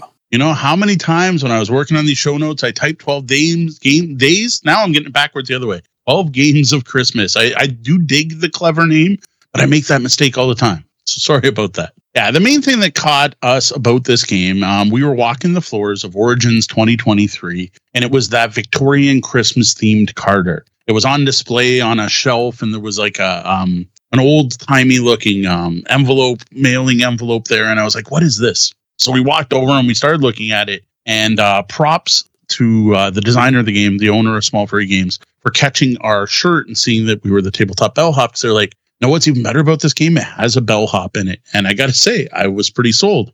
Uh, Deanna, in particular, was smitten with the art, and she's actually the one that convinced me um, to ask for a review copy at the end of this. So, what is so nice about this game is that artwork and that look. The the aesthetics of this game are really good. They're on point for the season. Now, in addition to a unique deck of cards, you also get some cool wooden components. You've got uh, little red berries, and and and these are wood, and and little black pieces of coal. And then there's a couple golden arrows that are used for different things, a first player pawn, and then a bunch of additional cards. Like there's some that look like wreaths on one side, presents on the other. There's a couple that look like clocks. There's calendars. There's just all kinds of little bits. And then there's a summary card for each of the games in the box that lists the player count, the play time, um, what components are needed, and then on the back, a little summary of play. Now, the instruction book will have more information in it. Now, again, we had a prototype com- copy, but the production quality on this prototype was fantastic. Like the cards look great, they were nice and sturdy. And if the production quality is at least this good, which I don't see how it'd be any worse than the prototype, I was impressed enough. Now the rule book needs some work. Um, to be fair, we didn't even have a rule book. Um, I tried to learn my first game off one of those cards, and that went a little rough. Well, it ends up um, there is a PDF version out there that is currently still being updated, and it is still a work in progress. Now, since this game box contains one main game, 12 other games, and three bonus games we didn't even know we were getting, there's no way we can no. give you a full how to play here tonight. Yeah, sorry, I'm not teaching 15 games in one podcast episode or segment. But what we can do is say that the Bah Humbug and the 12 Games of Christmas features a unique deck of 78 cards. This is the feature. This is the big part of this, right? And this deck has one partridge and a pear tree card, and two turtle dove cards, and three French hen cards. And I'm sure you get the rest, right? So it goes all the way up to 12 drummers drumming. Now, this is the deck that is used in all of the games. This is the main feature, right? This is the neat thing that they developed this deck and now they're producing different games for them. And then, as I already mentioned, there are some supplemental cards and components that go with them. Now, what you use each time depends on which of the actual games you're playing and the player count. And the neat thing you probably won't notice at first because we didn't even catch it is the main deck cards often feature unique elements that'll come up only in some games. So there may be symbols in the top corner that aren't necessarily related to the card. Or, for example, our kids notice that one of the Lords of Leaping, which are frogs, is facing the other way than the rest, which I'm sure matters for one of the games. Although it is kind of sad that as a Canadian publisher, we didn't get the Bob and Doug McKenzie version of the 12 Days of Christmas. But there you go. I guess that's not Victorian enough. No, no, no that, that's not old timey Christmas. That's a, well, nowadays a CTV Christmas. Kind of old, old timey these days. Uh, but since one of the main parts of this game box is a reprint of Bah Humbug, how about you at least give us an overview of that one? Yeah, that makes sense since that's that's supposed to be the core draw here, right? So you're going to make a ring of cards numbered 1 through 12 using the wreath card so it looks all wreathy and pretty, right? Give it a, hand of cards to each player. Then the starting player then is going to play a card face down on the 12 spot and call out the value of 12, which in case is 12 drummers drumming, right? Then the next player is going to play on the 11 and they're going to call out 11 pipers piping and so on going down um, the traditional song at any point though a player can go bah humbug and there's this mailbox in the center of the the, the um, table that you tap that way if two people call them bah humbug it's whoever taps the card first right just like a slap game um, once you do that the player who's playing the card reveals it. If it matches what they said it was, they get a berry for being nice and not lying to everyone. If they lied, though, they were naughty, and the player that caught them gets to steal one of their berries. Then you flip over the rest of the cards one at a time, going around the wreath, and everyone who successfully lied up to that point did a good job. They, they managed to, to lie to everyone, they get a coal. You then start another round, but then you start at the 11 you play around and then you start at the 10 and so on going down around kind of like the clock. Now, the first player to get three berries or five coal wins the game. There's a little bit more to it, but that's the overall gist. So, a light, simple bluffing game based on the 12 days of Christmas that gets interesting due to the fact that there's a diminishing number of each card as you go down in numbers. Well, how about the other games? What is another game that stuck out to you? All right, so I, I I'll I'll give you a quick overview of my favorite game that's in Bah Humbug, which wasn't Bah Humbug. I, my favorite game in Bah Humbug in the 12 Days of Christmas is the Giving Season. This is a trick-taking tableau builder, which is a combination I have not actually seen before. Everyone's gets a hand of 13 cards from that special deck, right? Each round, everyone's going to place one of these cards in the mail. They put it face down in the center of the table, and you put that mailbox card on top. Then the first player leads, and just like a normal trick taking game, goes around the table. You reveal the cards, or oh, sorry, you look at the cards. Highest card played takes the trick. Ties going to the last card played. That player then gets all the cards that were in the trick, and they have to lay them out in front of them in a tableau. Then they get to distribute the mail cards. They're now the postman because they won the trick. So they take all the mail cards everyone put face down and hand them out to the other players. Then they lead the next round. Now, because they're the postman, they get to lead face down. So they have a little advantage next round. Everyone plays a card. They reveal the cards. The winner of the trick takes it. They're the new postman. They div- hand out the cards. Everyone puts a new set in the middle and so on. You keep going until the full hand is played. Then you score points. And the way points work in this game is you win points for having the majority. So whoever has the most fours is going to get one point. Whoever has the most eights is going to get one point and so on. If you're tied, no one gets the point. So a big part of the strategy is trying to make sure you're not the most, or if you are the most, you're tied with someone else, right? And of course, you got the special deck. So if you have the one, you're stuck. If you have two of the twos, you're stuck. You have two of the threes, you're stuck, and so on. You keep playing until someone gets to 12 points, and then the person with the least points wins. So it's uh, golf style scoring. Now, I've played this one myself, and while the rules have been somewhat in flux since first trying, once you pick a version to play, it's a solid game, though. And I think they've been moving in the right direction with the rules as opposed to adding problems. So I think their development system is yeah. actually working and, and we are seeing the games improve through playtesting and rules revisions. No, I agree. Uh, but my first play when I hadn't seen the PDF and I tried to learn off a card, PDF version is definitely a better version of that game. So, Bah Humbug and the 12 Games of Christmas also include solo games. Uh, I'll give you a quick overview of one of those, just so you know. My favorite of those was Ladies Dancing. Now, this was actually a game you could play with a group or play solo. Now, it's a card drafting game where you're trying to build five sets of cards, each of which has to include three matching cards. You get bonus points for things like the last card you collect in a set being part of the matching cards or having five golden rings in the set. And what really shocked me is I, I, Sean called me out when I first talked about this is I'm not usually someone who cares all that much about theme. I'm more about mechanics. Well, the mechanics were solid, but what sold me on this one was the theme. Because the lady dancing was supposed to be you are a chaperone at a, a ball, a Victorian ball, and the cards you're drafting are the suitors who are approaching to dance with the ladies.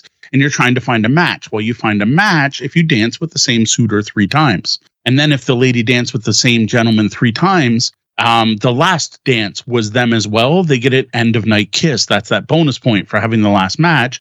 And well, if the rings were played, that represents a proposal, which again, I just thought really fit the Victorian dance ball winter theme very well. Now, other games include a mashup of trick taking and deck building, a pandemic like solo game about being a hotel manager responding to complaints, a two player only game about arranging a row of animals on parade, a super quick two player game about dressing the mantle, a two player variant of Pyramid Solitaire, and more. And so the coolest thing about Bah Humbug and the 12 Games of Christmas is the sheer variety of game types, game times, and player counts that's packed in one small box that features a pretty limited number of components. I honestly don't know of any other small box game that packs the punch that this does. While we don't know the price point of this game so far in advance of its release, it's hard to imagine it won't be a deal with so yeah. many games in such a small, concise package. And then there's the added bonus that is just beautiful and seasonally thematic up until now, I didn't really have a lot of holiday themed games in my collection, right? If we're doing a Halloween night, I can fill you out. But like, oh, it's Christmas season, let's play Christmassy games.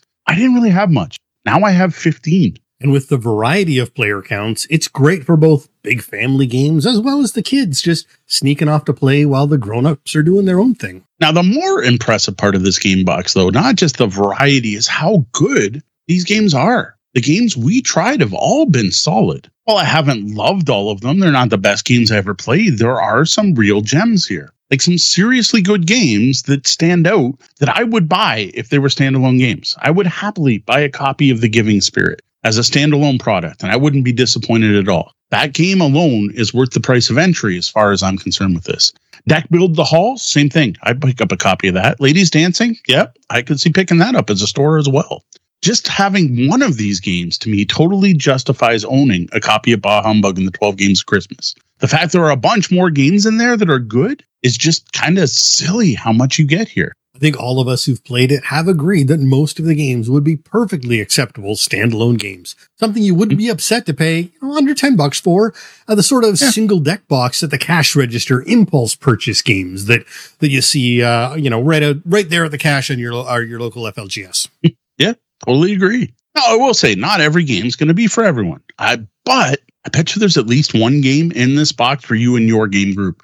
There you're going to enjoy this possibly even one that's so good that it becomes part of your regular gaming rotation. I'll admit, I was not a big fan of Bah Humbug, the the, the bluffing game. It, uh, just not for me. But my kids loved it enough that they brought the game to school to play with their friends after I taught them how to play. Indeed, with 16 games to start with and more promised in the future years, it's hard to imagine you not finding at least a few you enjoy, and different groups might like different games. Now, my only complaints in regards to Bah Humbug and the 12 Games of Christmas all stem from the fact that we, what we took home from Origins is honestly an incomplete prototype. It's something they had printed up to bring to Origins so they can do demos. And we had to talk um, the person into letting us even bring it home. Like, I don't even have a rule book in my copy. And it's obvious reading the most recent version of the rule book online that the rules for some of the games are still in flux and so are the game's final components. For example, at least one of the games I sat down to play expected you to have two different mailman cards, and I only have a red one instead of a red and blue. So we didn't actually even get to try that game. And you know what, though? Uh, it makes sense, right? Like this can be forgiven. My copy is a prototype. I, I begged them for their demo copy, so I got a demo copy. So of course it's not ready. Plus, the game isn't even set to be released until the holiday season at the end of 2024. That is a lot of time from now to further playtest, develop, and finalize things. And from what we've seen, they are moving in the right direction. So we have high hopes for the final product. Overall, yeah. we're super impressed by Bah Humbug and the 12 Games of Christmas. This small box holiday themed game packs a ridiculous amount of punch for its price, whatever that price is going to end up being. The unique deck of cards looks beautiful and I love seeing all the different ways different designers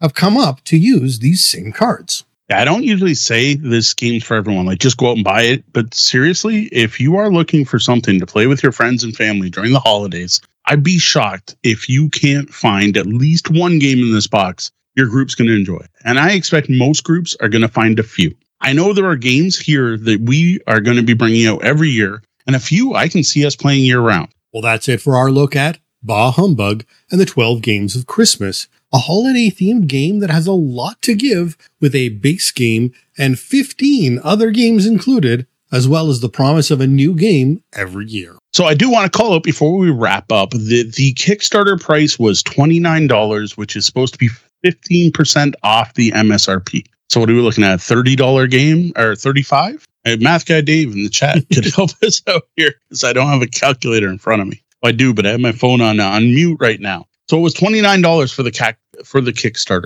and that is uh, fifteen uh, percent off what the MSRP was planned to be.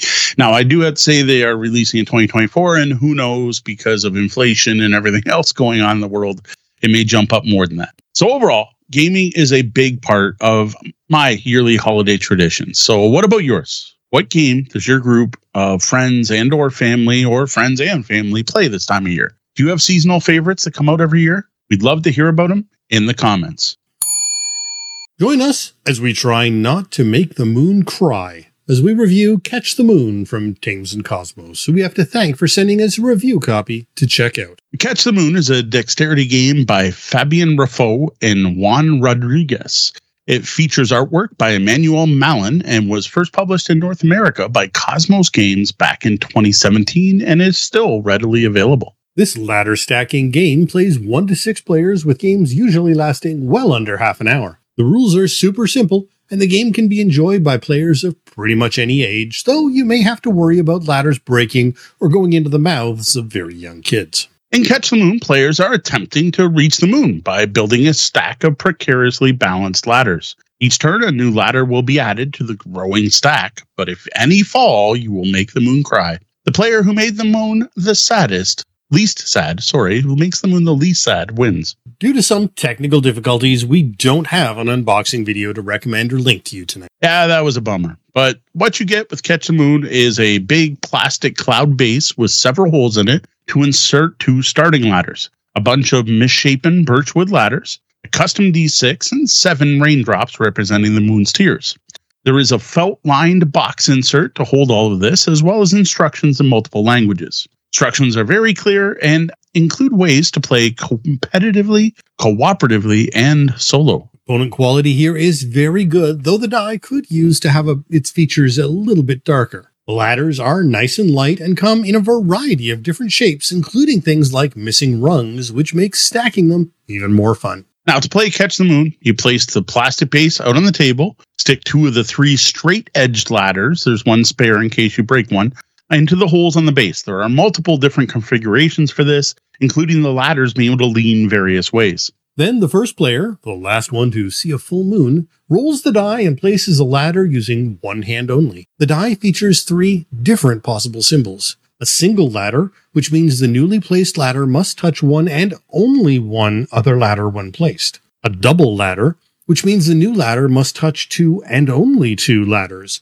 when placed. Or a moon, which means the newly placed ladder must end up being the highest point in the structure after being placed. Now, a ladder placed on a moon can touch one or two other ladders, but no more than two. Note this isn't as clear as it should be in the Cosmos version of the rules. If you fail at following these rules when placing your ladder, or if any of the ladders fall, touch the table or the cloud, you made the moon cry. Take a raindrop token, and your turn ends. Any ladders that fell and ones the one being placed, if it hadn't been placed, like if you knock stuff off before you let go, they are removed from the game as are any that are touching the base, if possible. Sometimes things fall in a way where a ladder is touching the cloud or the table and still holding things up. Those stay into play until they can be safely removed. The game continues until you run out of tiers or ladders, and the winner is the player with the least tiers. If two or more players are tied and there are ladders left, you continue to play as if each player rolled a moon on the die, with players being eliminated if they can't place a ladder. If there's a tie with no ladders left, you share the victory.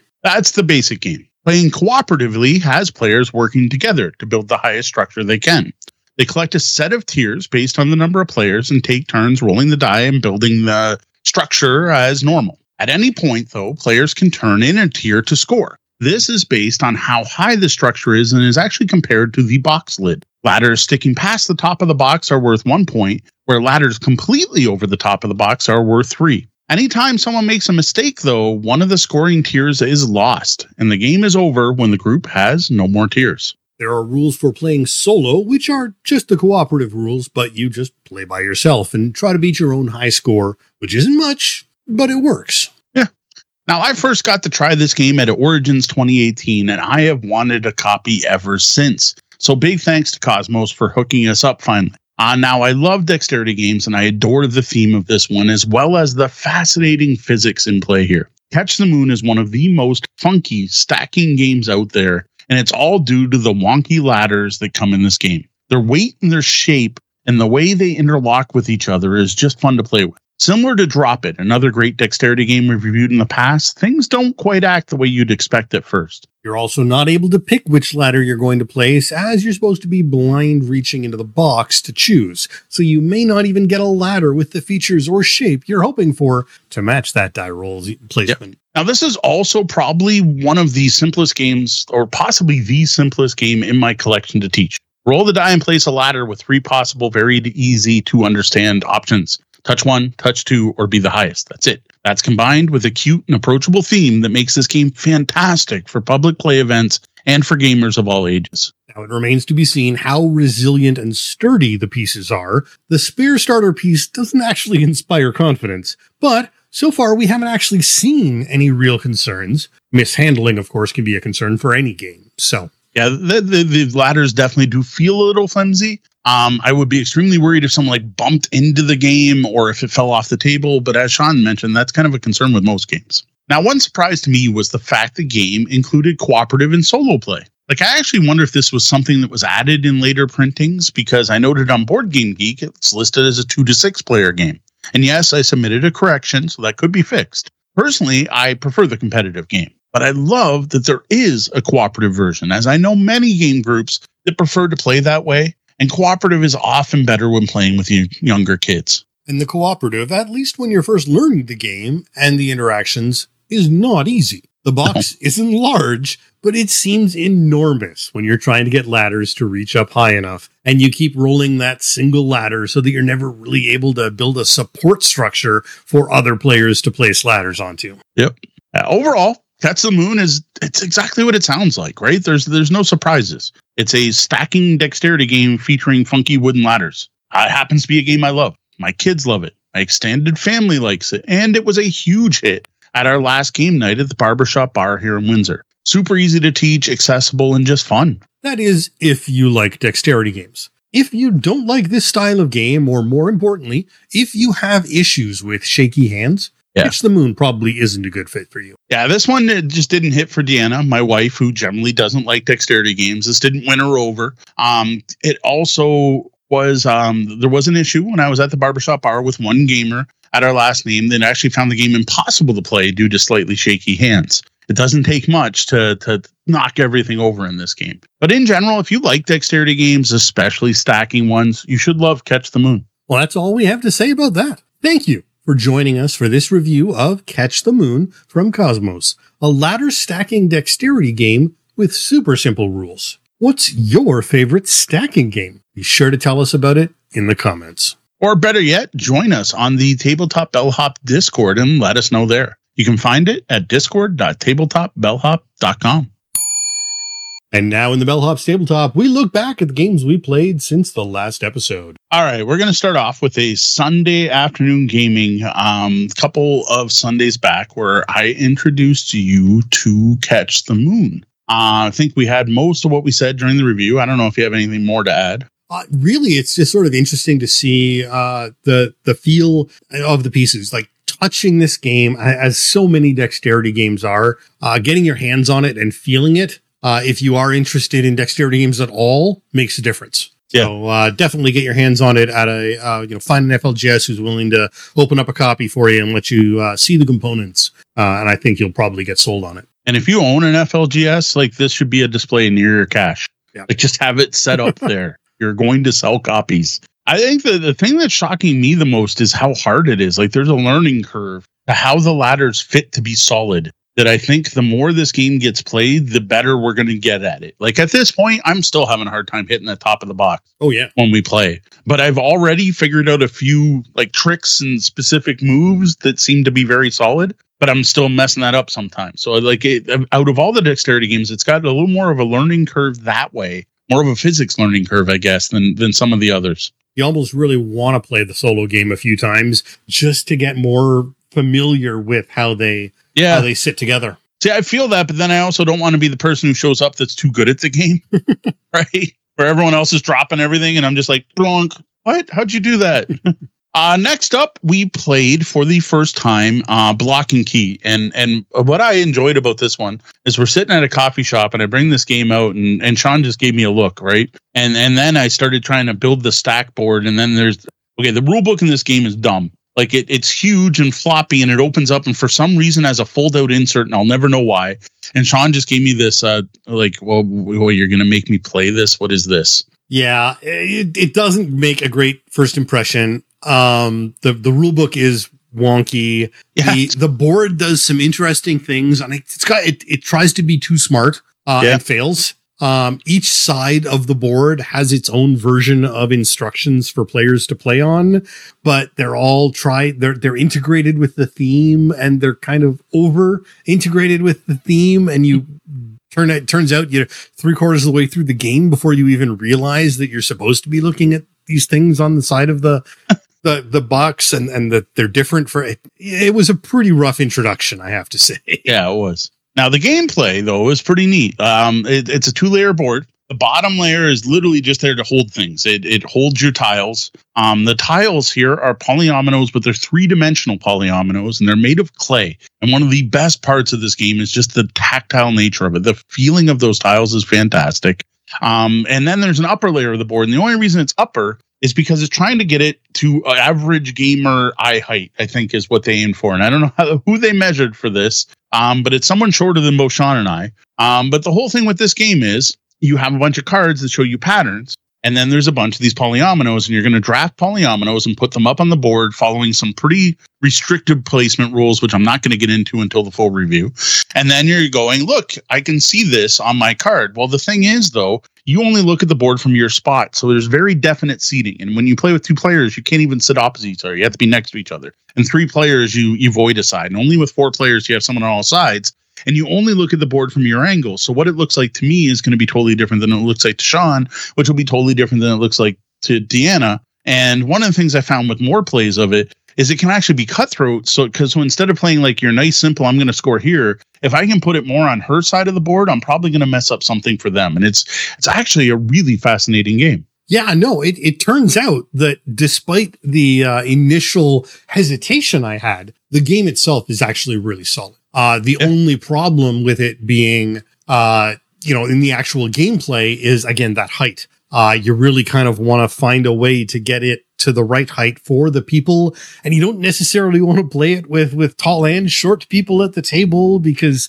I I found I was really slouching at the coffee shop where we were at yeah. in order to get down to that right level. Uh, another option, I suppose, could be using your phone, uh, much in the way we did with that picture taking game um, oh yeah, picture perfect. Picture perfect. Uh, that might be a solution where you can sort of limit it by by you know put the phone in the right spot, and if you can see it on the phone, it's it's right. But um, the other the other issue is placing them uh, because you're down looking level at it, placing them in the right spot onto the grid so well, then they actually line up properly. You need to be above it. So it, yeah. there, there's a there's a sort of confl- conflict that way in where you want to be. I think you get more used to playing it that, that you're at this angle and you can still tell. But yeah, there's that lot of you need those bar stools that used to have where you spin them and they go up and down. There you go. That might be it. Or, or yeah, that was blocking barbershop chair.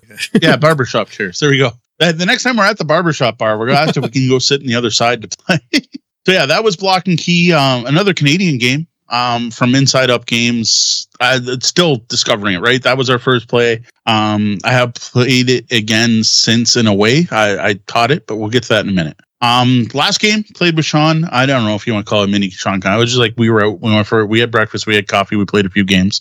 Uh, was Lucrum. So this is a two player game um that someone reached out to me and was like it was during when I was talking about Boop and Shobu, those two episodes of the podcast where we kind of reviewed them back to back. It's like if you love two player abstract games, you're gonna love this. And I didn't do a lot of research. I was just like, oh sure. And I'm like, I they're like, can you please review my game? And I'm like, I have no idea when I'll get to it, but you know what? I you know what? Send us a copy, sure. Like I'm like I I can't promise anything. I don't know if we'll get to a review, how long it'll take. And they're like, no, no, I'll just send it. Get to it when you get to it. Well, I packed it and we were there, and Deanna Deanna uh, had had enough. She had a she had a hard time with her eyes being able to play um, Block and Key, unfortunately. So we're sitting there at the coffee shop. So I break out Lucrum, and um, breakout is possibly the right word because the first problem with this game was trying to punch it from the punch boards.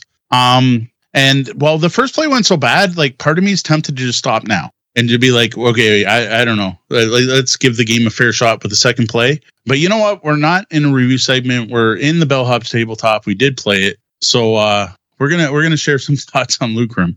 I don't know. I didn't actually do the punching because I was reading the the rule book while you were punching. But you and Deanna definitely had some difficulty. I, I thought I was going to hurt myself. Um, it was a tough battle between snapping the the boards. It, it, it's the thin uh, thin wood, um, but Uh, trying to punch those out. I mean, you you you you don't want to snap the board in half and risk damaging pieces, but you also want to get it out. And I mean, I you know, I, there were divots in my fingers, but I by the time I was done, it did. You know, we we talk about how easy some games punch. Moe's doing unboxings and things are falling out of their pieces. Well, I mean, this this thing wouldn't have fallen out with a hammer and chisel.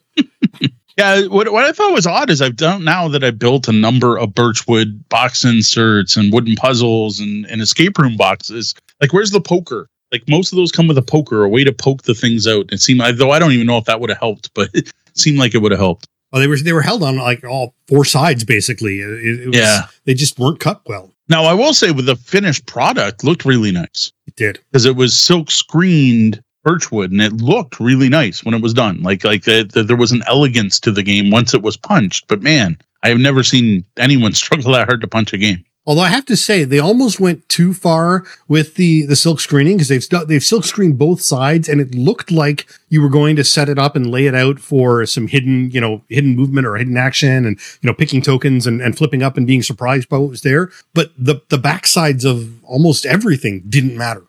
Yeah, there was only one set of cards. yeah, com- tiles, completely completely meaningless backside uh, artwork. Which again, yeah. that, that's going to drive the price up on this to double side everything unnecessarily. Fair. All right. So the next thing was we sat down and played, and and I'm uh, so the big thing with this game is there's two distinct phases. There's a setup where it's I don't know, kind of feels chess like, but you're basically putting down things on the map and you control areas around you on on base it's not a chessboard because it's like half the size. And you're gonna do that to show what areas you control as well as make your starting units. But there's like no suggestions on what you should be doing or how you should be doing this or why you should be doing this. So i just kind of sat there and went i'm gonna try to claim as many open spaces because that gets me more gold. Whereas i don't know if sean had any strategy I was putting randomly but like no clue. Like we just put all these things out on a map yeah. And I mean, even looking at the description of the game, I still don't understand why I'm doing what I'm doing at,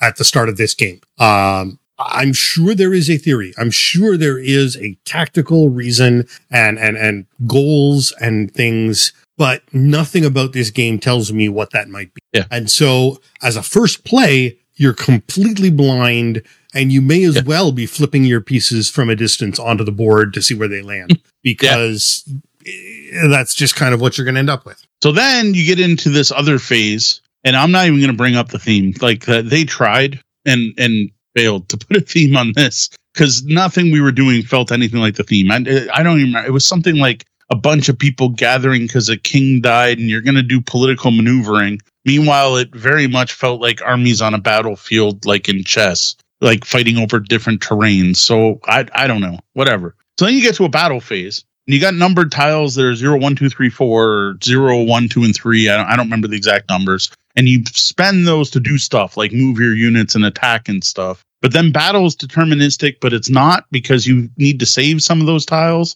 So that it's kind of like hidden, like, oh, did he use his three yet, or is he going to use it in that battle? I, it was just kind of a mess. At least that part felt like there was some strategy to it. It didn't feel totally random. That's about the only thing good I can say. Unfortunately, there were six rounds, and once the the the the battle started to shift, it really tumbled fast. So you know, after two rounds, it's like, all right, why are we playing the next four rounds? We can all see exactly what is going to happen with any intelligent movement. We're at a tic tac toe yeah. point here, right? It's it's someone is going to win and someone is going to lose, yeah. or someone plays stupidly to change that. Um, and so having these six rounds of battle felt pointless. And again, maybe if you understood all the tactics and the basics of the basics and got that you know, perfect setup, that six, those six rounds would become important. But again, without knowing that and, and having no way to understand that and no input from the designers of the game as to the, the you know, what it, what made sense. Yeah. That's that. And then at the end of it, you, t- you total up the gold and whoever has the most gold wins. Yeah. I had that you know how like like when people who takes chess seriously play each other they'll get you know whatever 13 moves in and then one will just you know tip their king it felt like that was supposed to happen, but neither neither of us are good enough to know. And and I think it might be doing the I I, realize some game designers, winsome game designers, are famous for this for saying you know if you can't lose in the first round, why have a first round? I very much got that vibe that you could lose this game during that initial setup, even though we had no clue what we were doing. Absolutely. I, I, think I did lose the game in the first in, in during yeah. that setup, but we had no idea until the third round. But by the third round, we still had three more rounds to go, and we didn't understand why. yeah. So yeah. it was uh it was interesting. Now, the telling thing for me about this game is that it's listed as a 2022 publication that no one has reviewed, no one has commented on, no one has one person has asked about a print and play in the forums, but there's no files and no other forum posts. Yeah. So whatever has happened with this game, people don't know about it. So if there is a strategy out there and there are people out there who who are really into this kind of strategy and understanding of it, they haven't found the game yet. yes. I know. I, I still haven't given up hope on it, but I have a feeling this is going to be one of those games that like like it may take more than five games to figure out the brilliance here. And I'm not sure I want to put forth that effort. I, I want to put it in front of Charles and one of his friends Yeah.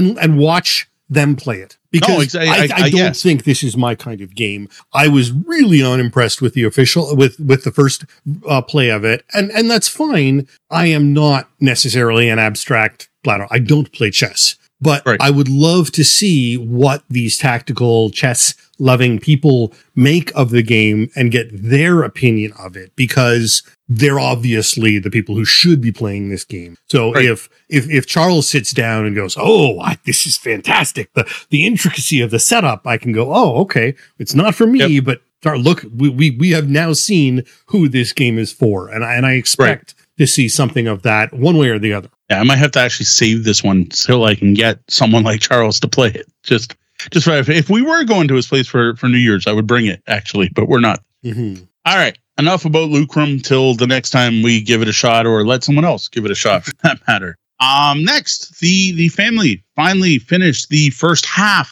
of the Ghost in the Machine. Um, that is the big uh, mysterious package company game that we've been reviewing for far too long. Um, the ladies are loving it. They're they're totally into it, totally digging it. Um, the the second half of the first part really opened things up, had more of an exploration feel, included a number of clever moments, and there was actually a. And I'm tempted to go back and kind of look through the book myself to find out where we were worried you could lose the game, that that that your investigator could die. Um, and things got rather tense. Um, I, I don't know. I, I really don't know. I, I'm guessing it's not a true which way book type of experience where you know you do the wrong thing and then you go back and go, okay, we didn't go that way. I, I have a feeling there was just a branching path and you got different story. But uh, yeah, wow. Like I, I totally wasn't expecting a particular twist that that was very tense. Everyone at the table is like leaning in and listening to D read and like, oh my gosh, what's going to happen? Um,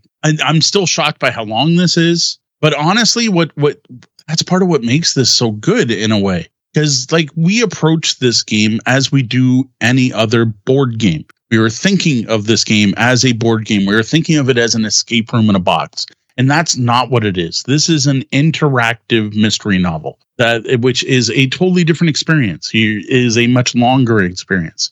And i've got to say i know mysterious package company stuff is not cheap and we've kind of justified the price before because of the component quality, which I still stand by. Like you get really nice looking stuff. Uh, you're not just getting a bunch of printed out sheets and a ball of twine thrown in a box and called an escape room, but you are getting a lot of entertainment for that price. And we're only halfway through. Yeah, this is this is pretty remarkable. I mean, once you you you you accept the the components, and there are there is a lesser version of the game that doesn't have the the super deluxe components. Uh, no, no, this is there's only one version of this game. oh no, sorry, I'm thinking of yeah. You're- you're no, mixing it I'm- up with, I'm um, the other one. Yes, you're right. Hunter Killer. Yes, Hunter Killers Not games. this isn't Hunter Killer. Um, that's right. This one, this was the one, but it also has a really nice paper. It has it has the really nice paper. Oh yeah, Um, but there's not even paper. They, we they're uh, these putting spoilers in the chat, but like there there's other artifacts. Yeah, yeah. Um, yeah, no, but it's you know it's fantastic that way. But again, this is two novels basically. You know, Yeah. you have two which way novels that you're going through to get this. So you're looking at you know thirty dollar softcover book uh, these days. Um, uh, two of them plus all the components and other things going on. So I want to double check something right now because I don't remember off the top of my head what the price is. The problem is they are out of stock yet again. so yeah, it's 50 bucks. It's on sale for 50 bucks. It's back in stock. Um, regular 60. So shipping calculated checkout. So yes, on sale. So you're looking at 50 bucks for, yeah, it is sold out. 50 bucks for eight to 12 hours of gameplay. Like for, for the usual, you know, price versus time spent, price value calculation. This blows away most board games in my collection. Though it doesn't have the board game advantage of being able to play it multiple times, which is what usually offsets the expense of board games. yeah, But for cheaper than the price of a ra- usual board game, you get a full experience. Now, Dee's mentioning that there is an edited version on Amazon that's much cheaper with only two books and no material components. My Yes. understanding is there are material components in, in that, like maps and things that are sort of shoved into these books. Oh, Uh, that's even I, then. seen reviews uh, from them where it's it's kind of actually people are a little upset because it's kind of like photocopied stuff. Like it's not You, Yeah, but really getting the- discount. It's really discount, but Okay. it- you can get it done with you know you've you've got what you need. You just don't have the the fancy components. All right, so that is our 2024. Uh, one of Deanna's goals is to finish that game. I, which she's mad because I told her we had to put it on hold for the holidays so we could play games together, like Catch the Moon, which this time we played with the kids and Brenda, who all enjoyed it. Um, as expected, um, my kids loved it. I, I knew they would. I, I knew this was their kind of game. Um, and honestly, like you know, I mentioned if, if they hadn't gotten Scrum Master, or if I hadn't got it, that was my gift. When I walked in to get my coffee the other day, I wouldn't have been surprised if the kids were sitting there playing Catch the Moon on their own.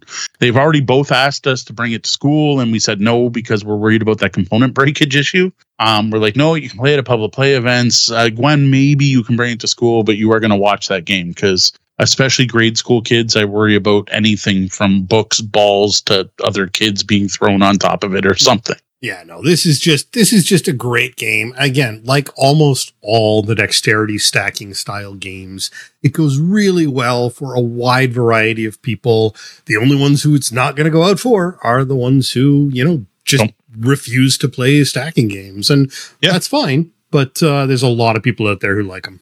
Uh, next up, we did have a barbershop bar game night since last time we were here. Now it was close to Christmas, very close. It was Christmas Eve Eve, as my kids like to call it. Um, wasn't sure what to expect, really. Like uh, one of the things we really pushed, um, because the barbershop bar is very much an inclusive, safe space. We really pushed the if you don't have family, come hang out with ours aspect of it. And we weren't sure how well that would go over, but we got a pretty good crowd. It wasn't packed, it wasn't empty. And those were the two things we thought. We figured it'll be empty or packed, and it wasn't. It was maybe two thirds of our usual crowd. And uh, the big one was nine people, nine local gamers I hadn't met before, which was awesome. I love seeing new people out to our events. Um, and of those nine people, quite a few were like, "Is this happen regularly? Do you do these once a month? When's the next one? Can we come back next week? Are you going to be here next Saturday?" I got a lot of, "Are you going to be here next Saturday?" And I'm like, "No, no, no, once a month." Um, so that was actually really cool. Yeah, it's it's you know again it's such a shame that CG doesn't have the same space that that has the uh, the ability to host uh, events there in the way they had been pre-pandemic. But uh, Yeah. the fact that we do have that once a month uh, event, and there is there is another group that's starting up another new event in town, so uh, things are looking better on the uh, the gaming front, public gaming front in Windsor. Now that event, um, I did the hosting thing, right? I spent most of the time teaching games. I said nine new people, so that they were not nine new people together. So there were the, the there was um I taught Block and Key, which uh, there was a trio of gamers who tried that one out and and loved it. Like um, it was one of those like you could tell they knew hobby games. Like they probably you know some Catan, some Splendor, maybe some Ticket to Ride, but had never seen a game with two layers and and and ceramic blocks, right? So that was pretty cool. Um, helped Gwen teach a game of monstrosity. Um, then she went and taught it to a different group on her own later. Um, caught multiple different groups catch the moon during the night because again, it's so quick. You just go over, you set it up in front of them, you throw the things in, say roll the die. Okay, place that. Only touch one ladder. Roll the die. Okay, place that. And I generally stick around until I've seen everyone do the die thing once, and then I walk away and say, "Hey, I'm a wave, and I'll be back over." Yeah, no, it's fantastic. One of the things that has really uh, come out this year, and you you saw it in our earlier uh, discussion, is there's a lot of games getting uh, in our hands that are quick to play and easy to teach. And Yep. those are just so fantastic for public play events. Uh, and they really allow more people to get and learn games, even if we don't have Mhm. as many teachers. Uh, a lot of people can get playing quickly. So to uh, jump back to our ask the bellhop topic earlier, they do kind of skew our number of game plays by the end of the year because these quick and heavy ones, it, it makes you think those are our favorite games. Are these quick, heavy, quick light party games? Not anything against that type of game, but that's not generally what I played. Now, as for what I personally played, I did play a few rounds of Catch the Moon. Um, I taught a group Psycho Gab Babble, and I did the whole, you know, I'll be the therapist the first round. But I did actually stick around for a full. Um, there were there were five of us playing, so I stayed for a full five rounds with each of us being therapist once. Yeah, and Psychobabble is just so fantastic. It's really easy to get hooked on that game and and not, you know, oh, I'll just be here for one round. Oh no, but this is fun, so I'm going to keep playing Yep. because it just it really works so well. And the art in that game is just Oh, yeah. so fantastic and allows for such interesting play. Uh and again, Yes. you know, I the the way people play that game is really interesting to watch. hmm Yeah, every group is different. Now, I will say, up until now, I've never had this game fail. Now, this time there was one player who ended up not liking the game. Now, I knew it was going to happen sometime, right? Not every game is for everyone. Um, and what I expected to be was either someone would not like the theme, which is fair because it is a problematic theme, or they don't like the social deduction or the fact you could lie. What the problem was is the not not the improv you can say anything so I'm stumped I don't know what to say. It was the fact that they didn't like that you could say anything. So the first time it came up, we're going around and and the psychotherapist asked the player something about their dream like was it spiky and their answer was I don't know. And then this other player is like what do you mean you don't know? And I'm like no, that's a valid answer. They said I don't know. At that you were allowed to answer that. Why are you allowed to answer that? Don't you have to say something about the dream? I'm like, no, there's no rule. When you describe your dream, you can describe it however you want. When you answer the questions, you don't have to tell the truth. You can say whatever you want. So then the next round, the same player was still pissed off because they they were not on the winning team that round. And they blamed the person who said, I don't know. So when they got to their turn, we're like, what your what happened during your dream? Did you hear voices? Oh, what Kyla said. And we kind of looked at him, and one of the players was playing was like, What are you doing, dude? Like He's like, if she's allowed to say, I don't know, I'm saying what she said. We're like, okay, but like that's kind of not in the spirit of the game. He's like, yeah, but this game's dumb. You can answer whatever you want. And it just, I don't think they understood properly how to win. That they didn't understand that the inmates are supposed to figure out which one of them is insane, which means you're going to have to answer something so that other people know what page you're on. And they just didn't seem to get that part of the game. And we're just so frustrated by the, I don't know. Yeah. We, so haven't, we, we haven't had to teach uh, the sort of in depth uh, strategies of the game because again, it's hard to. There's a lot of different well, yeah. possible strategies you can go to. Uh, so it's not something we've really discussed with players when teaching the game. Uh, and it sounds like this person just may have kind of missed the whole point, which uh, is going to happen sometimes. Uh, yeah. And, and again, if they were, you know, if they were frustrated by something or in the wrong mood, that can certainly color things. So, uh, it's unfortunate, but again, you know, not every game is for everybody. And, you know, there are days when uh, games have failed for me that, uh, you know, the next time it may work for me. So I think I, you also had the problem someone wanted to win, right? And honestly, when I'm playing Psychobabble, like I always say, I, I play to win, but I don't care if I win. Psychobabble, I don't, I don't even know if I'm playing to win. I don't even care. I'm planning to have a, an experience and laugh about what people said and get to the end and go, What? That was your dream? What the heck did you mean by the man on the lake shore? There's no lake there. That's the part of the game I enjoy. I mean, heck, I played that game once and I had the wrong card as my dream. I was looking at the wrong card yes. the entire game and it was hilarious. It was great fun. Yep. So, you know, again, it's, uh, you know, some games are not uh, really competitive. Uh, also at the barbershop bar, uh, this is kind of mixed in here. So Gwen and I had some downtime. Um, one of the things that happens when you teach everyone else to play games is you end up not playing games yourself. So I had finished teaching um, what I was teaching. Gwen finished teaching Monstrosity, and we were kind of sitting there. And so I grabbed my copy of Marvel Dice Throne. So this is uh, first impressions of Marvel Dice Throne. So this is a dice-driven uh, battle game from Roxley Games called Dice Throne. The op licensed it from Roxley so they could combine it with their Marvel license, and they produced a Marvel version of the game. Now I have the four-player set that includes uh, Thor, Loki, Scarlet Witch, and Miles Morales Spider-Man. So we sat down, we each picked our own character, and, and you got to see the unboxing for this. It's not live yet, but we got to get the unboxing out so people can see it. Because holy cow, is it impressive? Because it's like comes with game trays already set up, and you open the box and it's just like I hand Gwen a thing, I take a thing, we open, we play. Yes, there was one punch board I had to sort, but that's it. So it was really impressive. Uh, sat down to play. I gotta say, you can't help but compare this to Kapow. You you have player boards in front of you. You have sets of dice that you're rolling to activate powers. That part is identical. This, though, has no hidden elements. There's no moving your dice around or planning. So it's a very different game because it's weird because it's it's both easier and more difficult. It's easier in the fact that there's no placing your dice and trying to find the optimum move. It's more Yahtzee like. You're rolling the dice and hoping for this result and then going, okay, I can't, I can't get that. I can get this. So I'm going to re-roll those two dice. And then you're like, oh, I didn't get this. So I'm stuck with this. Do I push my luck and hope for a Yahtzee that gets my superpower off? Or do I just go with this lesser power that does three damage? So it's, it's, it's th- that way. But then it's super asymmetric. So I was playing Scarlet Witch. I had all these abilities that caused or gained me status effects. And most of these status effects were to modify reality by changing the dice. including a very cool power which made me give one of my dice to my opponent to use on their turn. And of course, none of my symbols match what they need to do on their board, which I just thought was really neat. Meanwhile, Gwen's playing Miles Morales, who is all about um, turning invisible and being able to dodge damage when attacked, but counterattacking. So a lot of his damage comes from you trying to hit Miles and uh, I'm hitting back. And it seemed really neat. But to add to all that, each character has their own deck of cards and you've got a whole, you know, magic dueling card game going on at the same time where you have a resource of combat points that you gain every turn and you're using that to upgrade your abilities as well as modifying the dice and using instants. So it was kind of like like like magic meets Yahtzee but Marvel. It was it was a very fascinating game.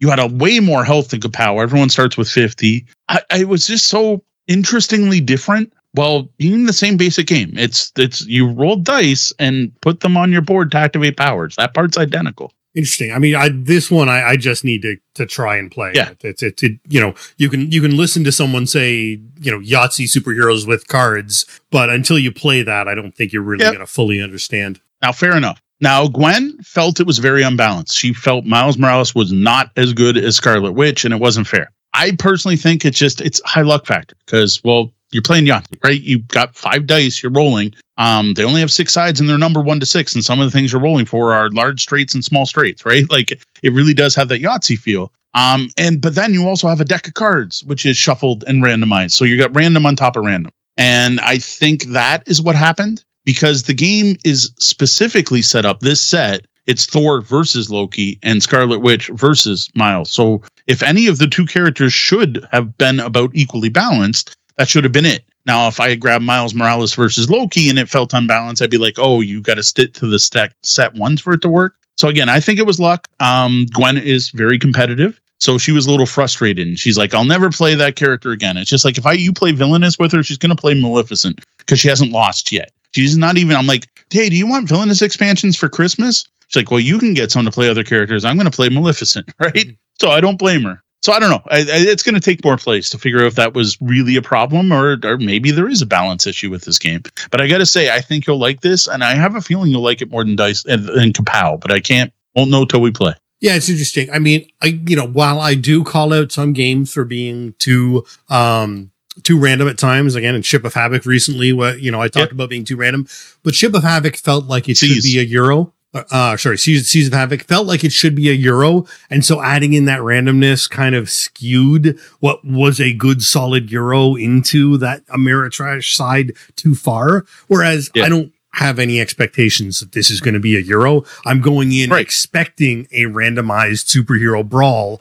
Uh, mm-hmm. and, and it sounds like that's what you're going to get out of it. Yeah. Uh, so matching expectations is a big deal when it comes to that mm. randomness versus non-randomness. Totally agree. Uh, now we get to Boxing Day. No ticket to ride 10th anniversary this year. Actually, I didn't even think to uh, pack it, which is bad on me because like that was the tradition for years, but I didn't even grab it. But uh, more Catch the Moon. I don't think we need to to talk about Catch the Moon anymore. But again, it was popular. Um, then we broke out um, Bah Humbug and the 12 Games of Christmas, which you know seemed thematic at the time. Here it is Christmas Eve, and I taught the Giving Spirit because, as I've said earlier during the review, I really like that game. I so far think it's the best game in the box, and I've now played more than half of them. And everyone liked it. Like, like this is a family. We play trick taking games. Brenda played trick taking games. Like the, that. This is anytime we get games like Coup and Macaron. That's where I'm bringing it. Right, is to Brenda's to play. Um, so everyone loved it, and and the one that amused me the most is my youngest daughter Genevieve, who used to have a hard time with trick takers, has now like figured out the basics. Right, I no longer have to remind her how trick taking works. As soon as I say, you know, and the highest card takes the trick, she knows what I'm talking about. And man, did she get into it. And the whole thing was, is this is a trick taker with take that elements, which I hadn't really caught that being a big draw to it. But man, she would love winning a trick just to be able to hand out those cards at the end as the postman and you know give the person the the the second three or give someone the fourth six you know that that you're now screwed there's nothing you can do about it she had such a great time screwing over other players. Now, the one thing I did find was a problem with this game, especially in the learning game. I have a feeling if we played a second round, it would have been fine. Was if one player plays very badly, the game's over too quick. We literally played two hands and that's it. And it was over because Gwen missed something in my rule description of, of, of how to play or something. And and I don't know if she was trying to like trying to do the shoot the moon because I'll collect all the cards, but um she had started with the most golden rings and I think she got nine points in the first round. Mm-hmm. And well, you only played to 12. So there were only four left for her to get in the second trick and the game was over. Yeah, that's tough. Uh, yeah, and that happens sometimes. You know, you miss you miss something. We we talk every time. You know, extreme plays are re- a real thing, and mm. unfortunately, sometimes that can skew it uh, horribly. And and yeah. just a just a matter of the way things go. Now, what it felt to me is like like play to 24 or something. I think I think might have improved it. Like maybe the game's a little too short. And I don't think it'll break because you play full hands every time. Like I don't I don't think playing long, except for maybe people getting sick of the game, would actually break the game for who's going to win and lose. Like I, I'm I'm thinking like stretching out those 12 days of Christmas into something longer might be a a good house rule for the giving spirit. Could be. Uh, then we ended Boxing Day with the completely seasonally appropriate The Night Cage from Smirk and Dagger Games. Uh, this is a horror themed cooperative tile laying game where you are playing prisoners crawling through a labyrinth with only a single candle to light your way. Um, you're exploring the labyrinth, but your candle only illuminates the tiles that are orthogonally adjacent to you. Each player needs to wander through the labyrinth until they can find a key. Then they all have to gather all the players together at a single gate to escape. Plus, there are monsters in the labyrinth as well. Interesting. now, this one features some very cool mechanics. Um, the rules for lighting, the rules for falling down plit, pits, uh, the way the monsters work, um, including the way your candle can get blown out so you can only see one square around you. Because, of course, this is also a messed up magical labyrinth. And once a, ca- a tile is no longer lit, it's removed from the game. And when you come back, it may not look the same as you remember. Um, the, the whole mechanic where the stack of tiles are held in a candle holder and that represents your dwindling wax because the game well it doesn't end when you're out but uh, once that stacks out the candles are now sputtering and at the end of the round you have to remove tiles. Um it, it was very neat. Um there was a bomberman like chain effect where the the monsters are called wax eaters would set each other off. Uh, really interesting. Now the rule book's a bit rough um this is one of those ones though that like all the rules are there somewhere they're just not necessarily where you'd expect them um, I did find myself on Board Game Geek in the rule forums, and yes, there are multiple pages of rule forums. Every single one of the answers I was looking for was somewhere in the rule book, but it took someone else to point to where they were for me to figure some of them out. Um, now, I did notice other reviewers call this out, and I got to say now that I've now tried to learn the game and teach it, um, you might want to try solo a couple times, maybe just pull some tiles and do some stuff, especially when you get into the timing for the monsters and how they work. But once we got it, now we did play three times in a row. Once we had the rules down, this had a really nice flow. It played, played very well. Oh, that's so good, we, good to know. so we tried the base game because there's like a, a, you know base game and then there's like the gamers version right so we played the base game twice one win and one loss and it, the, the loss was one of those you know one more turn just oh if we had just found the right time we like so it felt good it was a good co-op game loss and then the advanced game adds more monsters. Um, one of the big things being you can't just find the keys; they're held by monsters, and you have to either defeat them or sneak up on them from behind to steal their keys.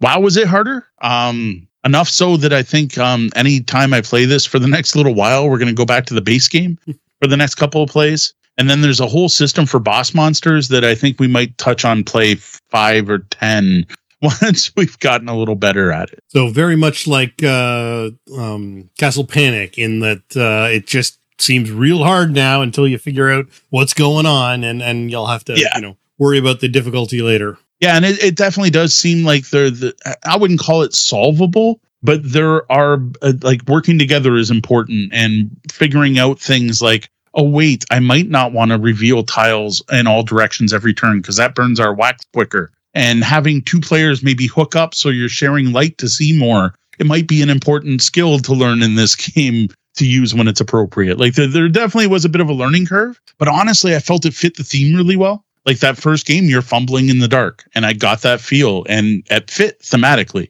I just wish the rule complications hadn't come up.